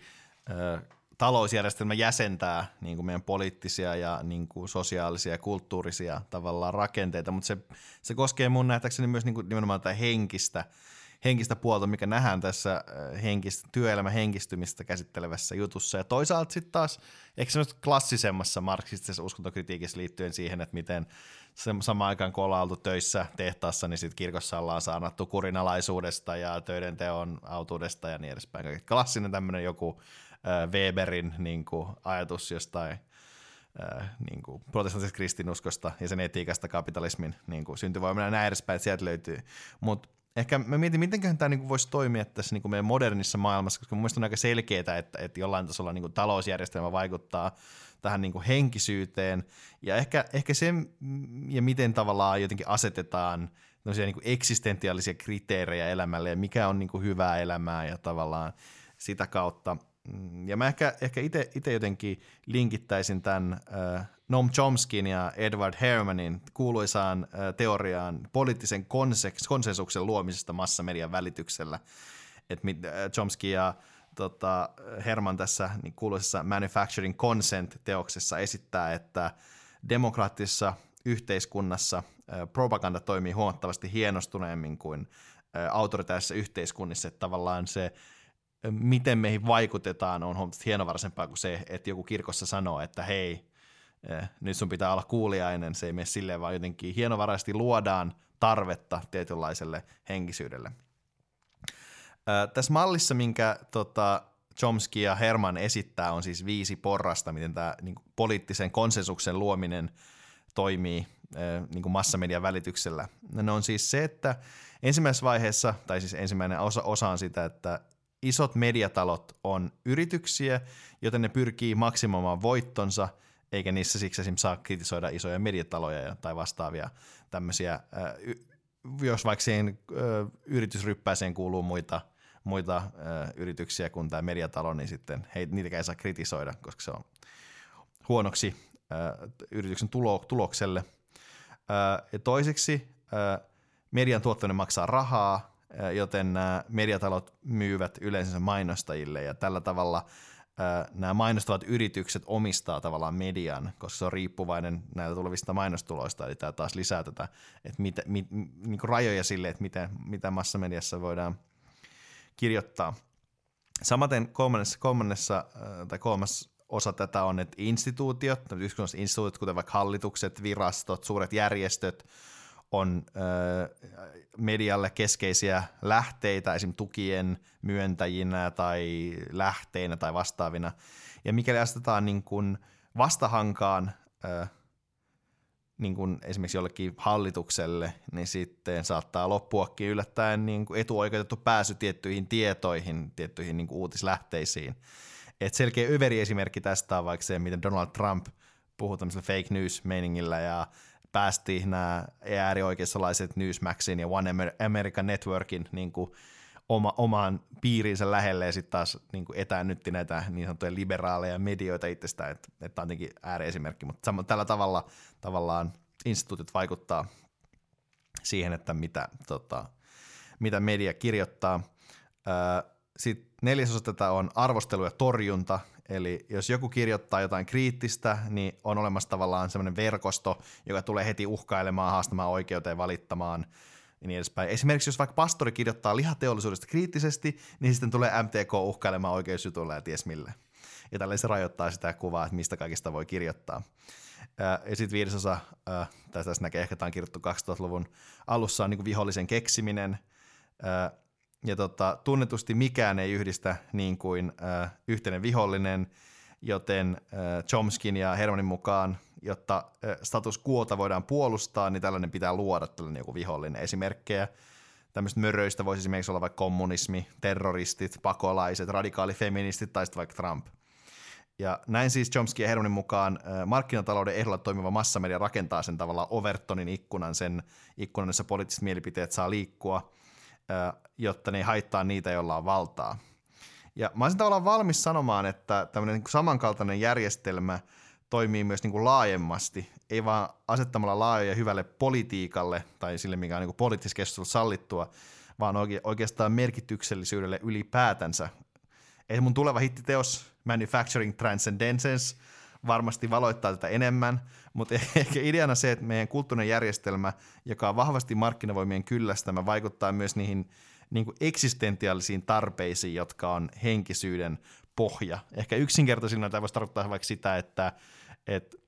jotta sun elämä olisi täydellistä, niin sulla pitää olla Ferrari ja sen tyyppisiä asioita, että, että, että, että jotain materiaalisia asioita, jotka määrittää niin kuin elämän hyvyyden, mutta tavallaan sitten hienostuneemmista tähän liittyy myös muita asioita kuin pelkästään tavarat.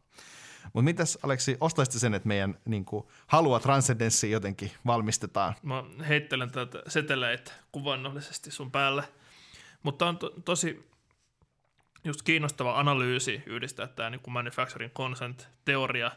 tietynlaisen niin kuin henkisyyden konsensuksen luomiseen. Ehkä tässä niin kuin just pitää niin kuin myös miettiä, että niin kuin mikä se niin logiikka siinä on. Et tietenkin niin tässä on helppo ehkä lähteä jokin ikään kuin salaliittoajattelulle tietyssä mielessä, että, että joku ikään kuin intentionaalisesti pyrkisi tekemään näistä instituutioista sellaisia, että ne tukee jotenkin status quota, vaan ehkä pikemminkin pitäisi ottaa ehkä analyysi siitä, että, että tällä ehkä niin kuin jotenkin Notkea modernin ajalle on tyypillistä, että tietynlainen niin kuin markkinavalinnan logiikka, jossa ihminen enemmän tai vähemmän rationaalisesti valitsee asioita, mistä kokee saavansa jotain iloa, niin sitten jos mietitään jotain niin kuin vaikka uskonnollisia instituutioita, niin tavallaan tässä tilanteessa ne joutuu ehkä toimimaan tietyssä mielessä jollain tavalla ikään kuin palvelun tarjoajat, ja jos ei kilpailemaan, niin ainakin miettimään, että mitenkä oma jotenkin niin kuin ydin sanoma esitetään niin, että se voisi kiinnostaa mahdollisimman monia ihmisiä – silloinhan tärkeintä on, että se ei saa vieraannuttaa ketään. Jos vaikuttaisi siltä, niin kuin ne tilastot antaa ymmärtää, että tietynlainen niin kuin teologinen, eikä niin kuin traditionaalinen puhe ei ehkä niin kuin ihan kaikkia kiinnosta, mutta sitten tämmöinen jonkinnäköinen niin kuin henkisyys kiinnostaa, niin sitten ehkä pikemminkin niin kuin kannattaa, vaan yksinkertaisesti niin kuin tavallaan, niin kuin, että jos, jos kirkko haluaa toimia, niin pitää tarjota tällaisia kokemuksia ihmisille – jokin toki tämä nyt niin vaihtelee Suomessa epäilemättä niin kuin hyvin vahvasti niin kuin alueittain, mutta ehkä nyt ainakin näin Etelä-Suomessa näin. Ja ju- just samalla sitten kirkko on kuitenkin edelleen merkittävä valtaa käyttävä instituutio, jolloin ikään kuin se ei saa myöskään suututtaa ketään niin kuin tämä, kuinka erästä kirkkoa kaupungin kolumnistia vastaan hyökättiin, itse arkkipiispakin on asettumassa MTK puolelle, niin samalla sen henkisyyden myös pitää olla jotenkin puhdistettua yhteiskunnallisesta kritiikistä. Ja ehkä niin ymmärrettävästi, että tässä tulee se ajatus siitä, että, että kirkon pääsanoma on jotenkin Kristuksen välittäminen ihmisille, niin että et jos tämän sanoman välittämisen esteenä on se, että poliittinen osallistuminen vieraannuttaa ihmisiä, niin sitten loogista on enemmän painottaa sitten yhtä sen sijaan, että painottaisi toista. Joo, mä ainakin se mieltä, että, että tosiaan tällä tavalla ei välttämättä nyt silleen suoraan sanoen, mutta se, että, että, että miten se ikkuna määritetään, mikä, mikä on niin kuin hyväksyttävää niin kuin henkistä puhetta, niin jossain määrin se, se, se kyllä niin kuin toimii. Toki tässä vaiheessa pitää ehkä ottaa huomioon, että Chomskin ja Hermanin analyysi on siis siltä ajalta, kun niin kuin sosiaalinen media ei ollut vielä niin kuin ihan samalla tavalla oikea juttu, ja tavallaan nythän se tietenkin kun se ei ole samalla tavalla, tai se on eri tavalla kontrollissa kuin, niin kuin tuommoinen niin kuin vanha kunnon printti- ja televisiomedia, niin sit se vaikuttaa tietenkin tähän eri tavalla. Mutta lähtökohtaisesti mä oon sitä mieltä, että, että kuitenkin markkinavoimat määrittää tavallaan määrittämällä tiettyjä, tiettyjä intressejä, jotka ihmisten pitää ottaa, jotka on niin hyödyllisiä pitää niin kuin yhteiskunnassa yllä, niin myös sitä, että millaista henkisyyttä siellä on. Ja mä ajattelin, että nämä tässä tilanteessa erityisesti tämä henkilökohtaiseen puheessa jostain niin kuin kukoistuksesta tai henkisestä kehityksestä tai niin kuin harmoniasta itsen kanssa.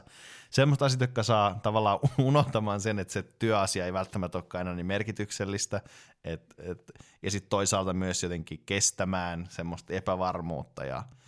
ja, ja, ja sen tyyppistä. Ja toisaalta myös sitten taas tämä, missä puhuit Aleksi, että, että kirkko, ei, kirkko esimerkiksi ei voi olla, niin kuin kirkko ei voi olla, ei voi olla li, liian kriittinen, että jotenkin vaikka, vaikka jos puhutaan läsnäolon voimasta, niin sen henkinen ajatteluhan on sitä, että kaikki ongelmat johtuu itsestä eikä systeemistä. Eli tavallaan jos noudataan tätä Sheldrakein nelijakoa, niin tämä provettaalis kriittinen näkemys pyritään täysin sulkemaan pois, että se, se ei niin kuin enää ole henkisyyden piirissä tai se ei ole hyväksyttävää henkisyyttä, tai jos se on, niin se on semmoista jotain fringeä, se on jossain laidoilla. Et esimerkkejä tästä mun mielestä on selvästi se niin kuin jenkkikeskustelussa, miten Martin Luther Kingistä niin kuin pyritään niin kuin poistamaan kaikki niin kuin sosialismielementit ja sitten tavallaan äh, domestikoidaan hänet tämmöiseksi kädenlämpöiseksi ihmisoikeuspuhujaksi. Ja toisaalta sitten taas myös tämä Kari Kuula-keissi, joka tässä nyt pari kertaa mainittu, että sä saat kyllä olla niin kuin askeettisista syistä vegaani, että se on niin kuin ihan ok, mutta auta armiassa, jos sun henkisyys kanavoituu niin kuin lihateollisuuden kritiikkiin, niin sit se ei ole enää ok, ja sitten tulee kaiken näköiset markkinavoimat sinne päälle. Puhumattakaan nyt sitten jostain semmoisesta jostain Kai Sadinmaasta, joka kaikilta voi olla kriittinen kaikille, niin sit se, se ei ainakaan ole ok. Niin että tavallaan niin kuin se, se selvästi muista niin kuin ikkuna, ikkuna muodostetaan jossain määrin, niin kuin, että se ei nyt ole puhtaasti, että tämä nyt ole sille kapitalismin määrittää, mitä sä uskot, vaan mutta se vaikuttaa vahvasti siihen niin kuin mahdollisiin uskomuksiin. Joo, nimenomaan just näin, että se ei ole selkeää niin kausaalisuhdetta siinä, että, kap, että jotenkin kapitalismi syöttää meihin ideologiaa su- su- suoralla tuutilla, vaan pikemminkin ehkä nimenomaan kysymys on pikemminkin tietynlaista niin hienovaraisemmista liikkeistä ja ajattelu- ja toimintatavoista, jotka saa meidät hyväksymään ikään kuin sen, että til- vallitsevassa tilanteessa on kyse juuri meidän hyvinvoinnista ja että, se, että, että nekin että et, et niissäkin yhteiskunnallisissa tilanteissa, jotka luo meille itsensä pahoinvointia, vaikka työ, työopumusta, yleistä masentuneisuutta, ahdistusta, jne, niin että lopulta jossain mielessä niissä on kyse meistä, ja että meidän vain nyt sitten pitää kääntää tässä katse itseemme, että minkä takia me ei nähdä tätä tilannetta niin, että, tai onnistuta tekemään tästä tilanteesta itsellemme jotain hyvää. Et me ollaan vaan pullomössö sukupolve, joka uupuu ja väsyy liian nopeasti. Et se ei ole systeemistä, se vaan johtuu mielen heikkoudesta. Et nyt, nyt pitää vähän meditoida, että saa vähän lisää lujuutta. No, näinpä. Mut mä olisin niinku tavallaan valmis sanomaan, että et tämä niinku markkinalogiikka kyllä niinku kontribuoi merkittävissä määrin siihen niinku henkiseen apatiaan, joka jollain tavalla vallitsee. Et kuten katsotaan tilastoa, niin henkisyys – vähenee niin kuin sen tilastollisuuden mukaan, mutta mä en jotenkin ajattele, että se olisi välttämättä jotenkin, äh, sinänsä kertoisi jotenkin siitä tavallaan pitkästä kulusta, että huomataan, että kaikenlainen uskonnollisuus sun muu on vaan hömppää ja tiede kertoo ja niin edespäin. Mä en jotenkin usko, että se välttämättä edes liittyy vahvasti tähän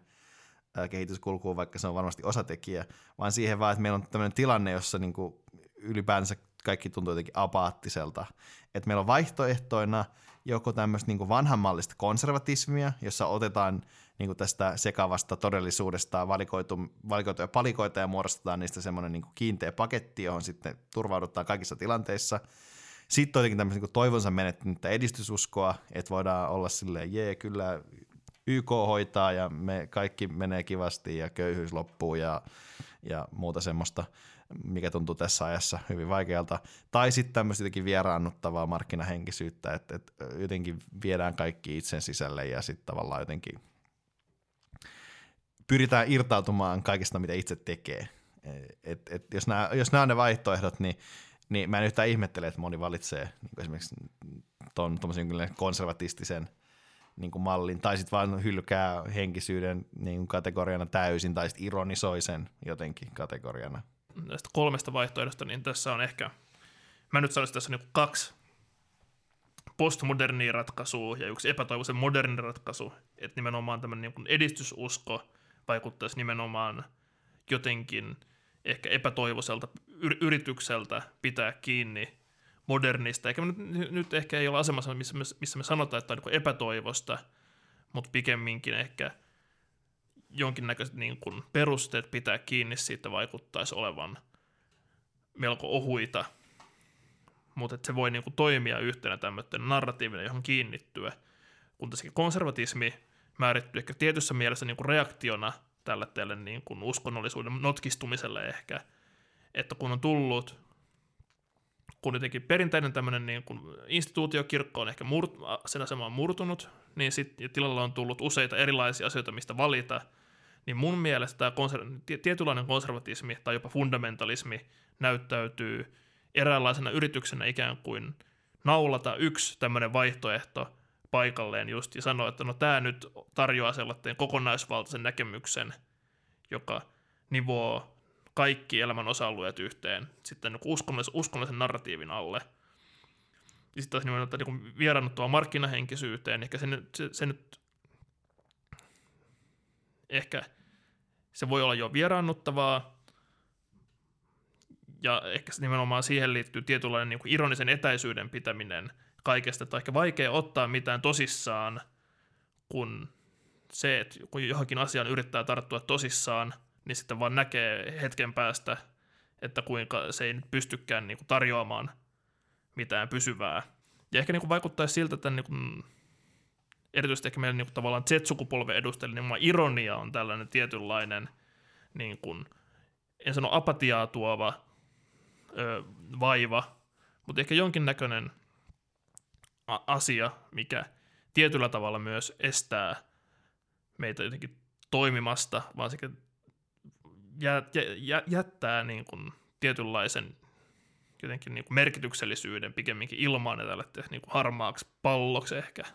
Niin se on niin käsit, käsit, tai siis niin käsittelyn noidan kehä, että tavallaan niin kuin sä käsittelet asioita ironialla, mutta sitten se jotenkin vie mennessään jollain tavalla. Mm, ehkä jotenkin niin kuin just, että ironinen asenne maailmaan tietyssä mielessä ehkä on just semmoinen, että se siinä ehkä omaksutaan tämmöinen asenne, että voitaisiin ottaa jonkinnäköinen niin kuin objektiivinen näkökulma erilaisiin narratiiveihin ja todeta, että ne on tyhjiä, mutta sitten tosiasiassa niin kuin vaikuttaisi siltä itse että ironinen asenne itsessään on vailla, vailla sisältöä ja merkitystä, mikä sitten just luo tietynlaisen onttouden ja apaattisen tilanteen. Mutta sitten niinku ehkä, niinku, ehkä niinku itse olen miettinyt, että, ehkä, onko se niinku tilanteessa just mitään muuta vaihtoehtoa, kun niinku just ryhtyä epäironisesti kristityksi ja ottaa uskon tunnustuksen omakseen täysin ilman mitään muttia, mikä olisi sitten just tämmöinen konservatiivinen story, niin onko niinku huomattavissa ehkä jotain niin kuin muunlaisia merkityksellisyyden luomisen storeja, kun sitten tällainen konservatiivinen, mistä voisi ehkä olla aineesta tämän tilanteen selittämiseen? No tämähän on niinku todella, todella jotenkin vaikea kysymys, että mistä semmoinen voisi vois löytyä. Että ehkä nimenomaan toi sit profetaalis-kriittinen puoli henkisyydestä, mikä nyt on jäänyt jotenkin sivuun. En nyt ole nähnyt jonkin verran, se on hyvin pieni muutosta, mutta vaikka ö, liittyen ö, elokapinan tai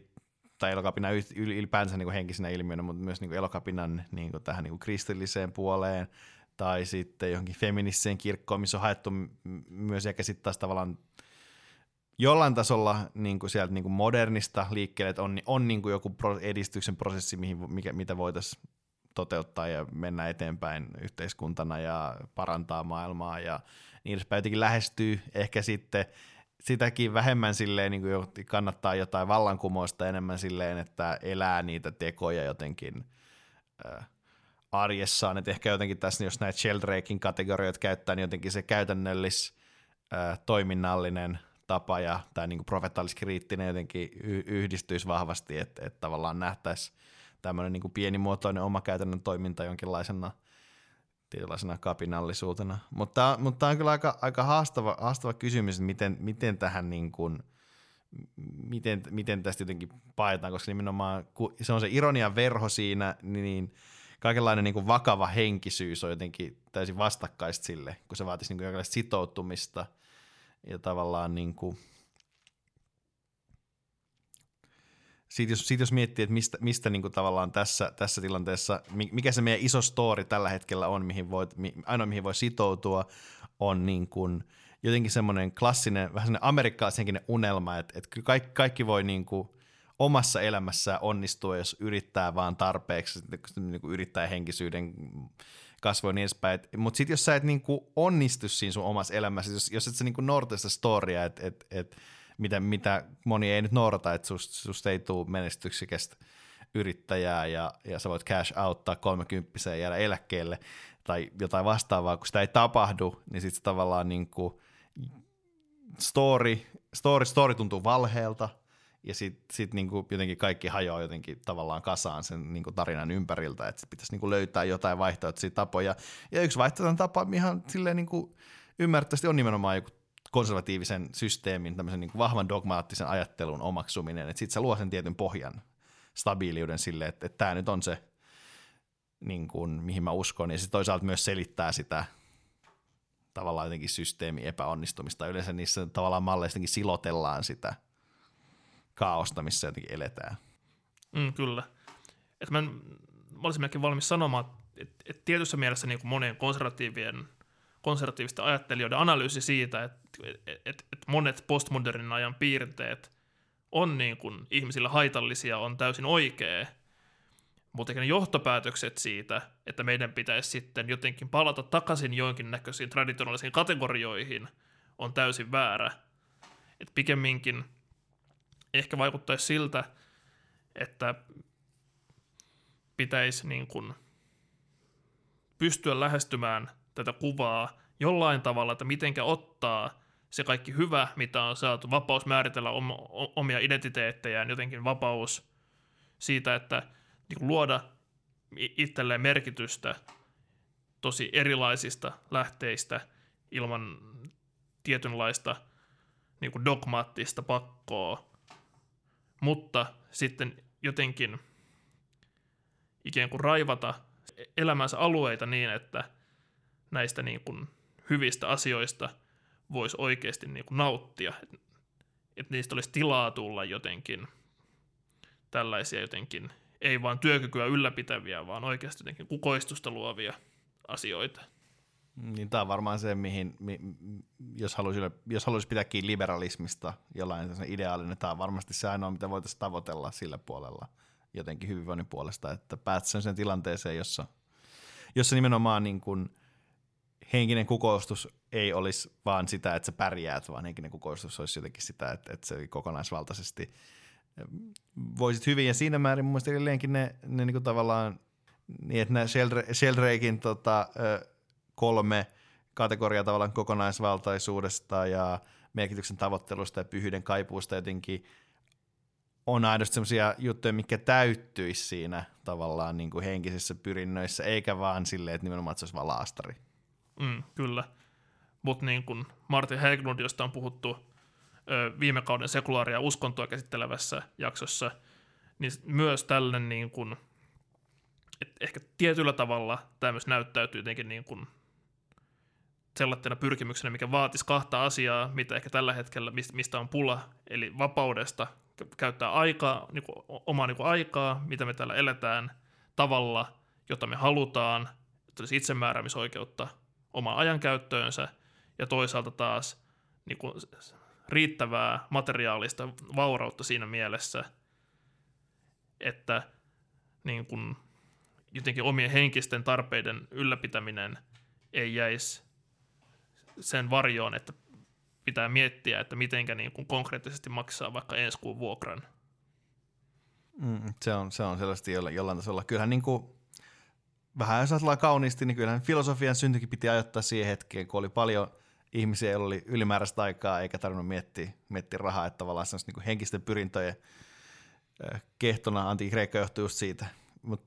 mut se ei riitä, että se olisi vain eliitille tavallaan tässä henkisyyden kriisissä, vaan sen pitäisi olla jotenkin kaikille. Mm. Ja ehkä tässä nyt, jotta saadaan tämä paketti jotenkin kärsittyä loppuun, niin ehkä on myös hyvä sanoa, että tällainen niin kuin tilanne, missä selkeästi niin kuin tarvitaan niin kuin uusia tapoja käsitteellistää jotenkin henkisyyttä ja uskonnollisuutta, niin se asettaa tämmöisen niin vakavan vaatimuksen myös uskonnon filosofialle, että, että on niin kuin, ei voida ehkä vaan niin kuin enää ei voida vaan tyytyä jotenkin olemassa olevien asioiden tulkitsemiseen ja uudelleen jotenkin niin kuin rakentamiseen ja argumentoimiseen, vaan ehkä pitäisi, vaan pitäisi myös pyrkiä luomaan aktiivisesti uusia käsitteitä, joihin kiinnittyä. Ja ehkä niin kuin, niin kuin pyrkiä niin kuin aidosti esittämään näkemyksiä jonkinnäköistä niin kuin positiivisista maailmankatsomuksista, jotka pystyisi vastaamaan tällaiseen postmoderniin ironian ja apatian täyteiseen elämään. Siinä määrin Jussi Häglundin jotenkin teos oli jotenkin virkistävä tuulahdus filosofian kentällä, että siinä yritettiin esittää jotain tavallaan positiivista, maailmankatsomuksellista. Mutta tosiaan ehkä hyvä tässä, me ollaan varmaan taas kerran rikottu meidän tota, pituusennätys tota, tälle, mutta toivottavasti olet nauttinut tästä, tästä. meillä on ainakin ollut ihan, ihan hauskaa. meidät tosiaan löytää monilta alustoilta, me ollaan siirrytty siihen, että meidän sosiaalinen media on lähinnä, lähinnä Instagram, ja tota, sieltä, sieltä meidät löytää helpoiten, että Ufipodi. Ää, nykyään meidät löytää myös, myös Twitteristä ihan yksityishenkilönä, jos meille haluaa jotain, jotain viestellä. Sielläkin välillä jotain uskonnon filosofista kontenttia ihan niin kuin koko nimillä löytyy. Ja tota, mitäköhän muuta. Spotifyssa kuulemat asiat toimii silleen, että siellä kannattaa parhaita podcasteja seurata, eli follow vaan ja käykää laittaa sinne se follow-nappi pohjaan ja sitten päästään ehkä joskus jonnekin podcast-listalle. Meillä saa ylipäätänsä niin kuin viestitellä jotain. Meille voi laittaa myös vaikka sähköpostia. Sähköposti on tosiaan uskonnonfilosofia at gmail.com ja laittakaa, me seuraillaan Instaa aktiivisesti, laittakaa vaikka direct-viestiä, jos siltä tuntuu. Laittakaa meille kaikkea kivaa ja ihanaa, niin meille tulee siitä hyvä mieli ja ehkä seuraavalla kerralla jotenkin iloisten viestien saattelemana ei olla aivan näin synkissä ironian ja apatian tunnelmissa. Kyllä vaan, älkää antautuko apatialle vaan, tavoitelkaa aina tähtiä.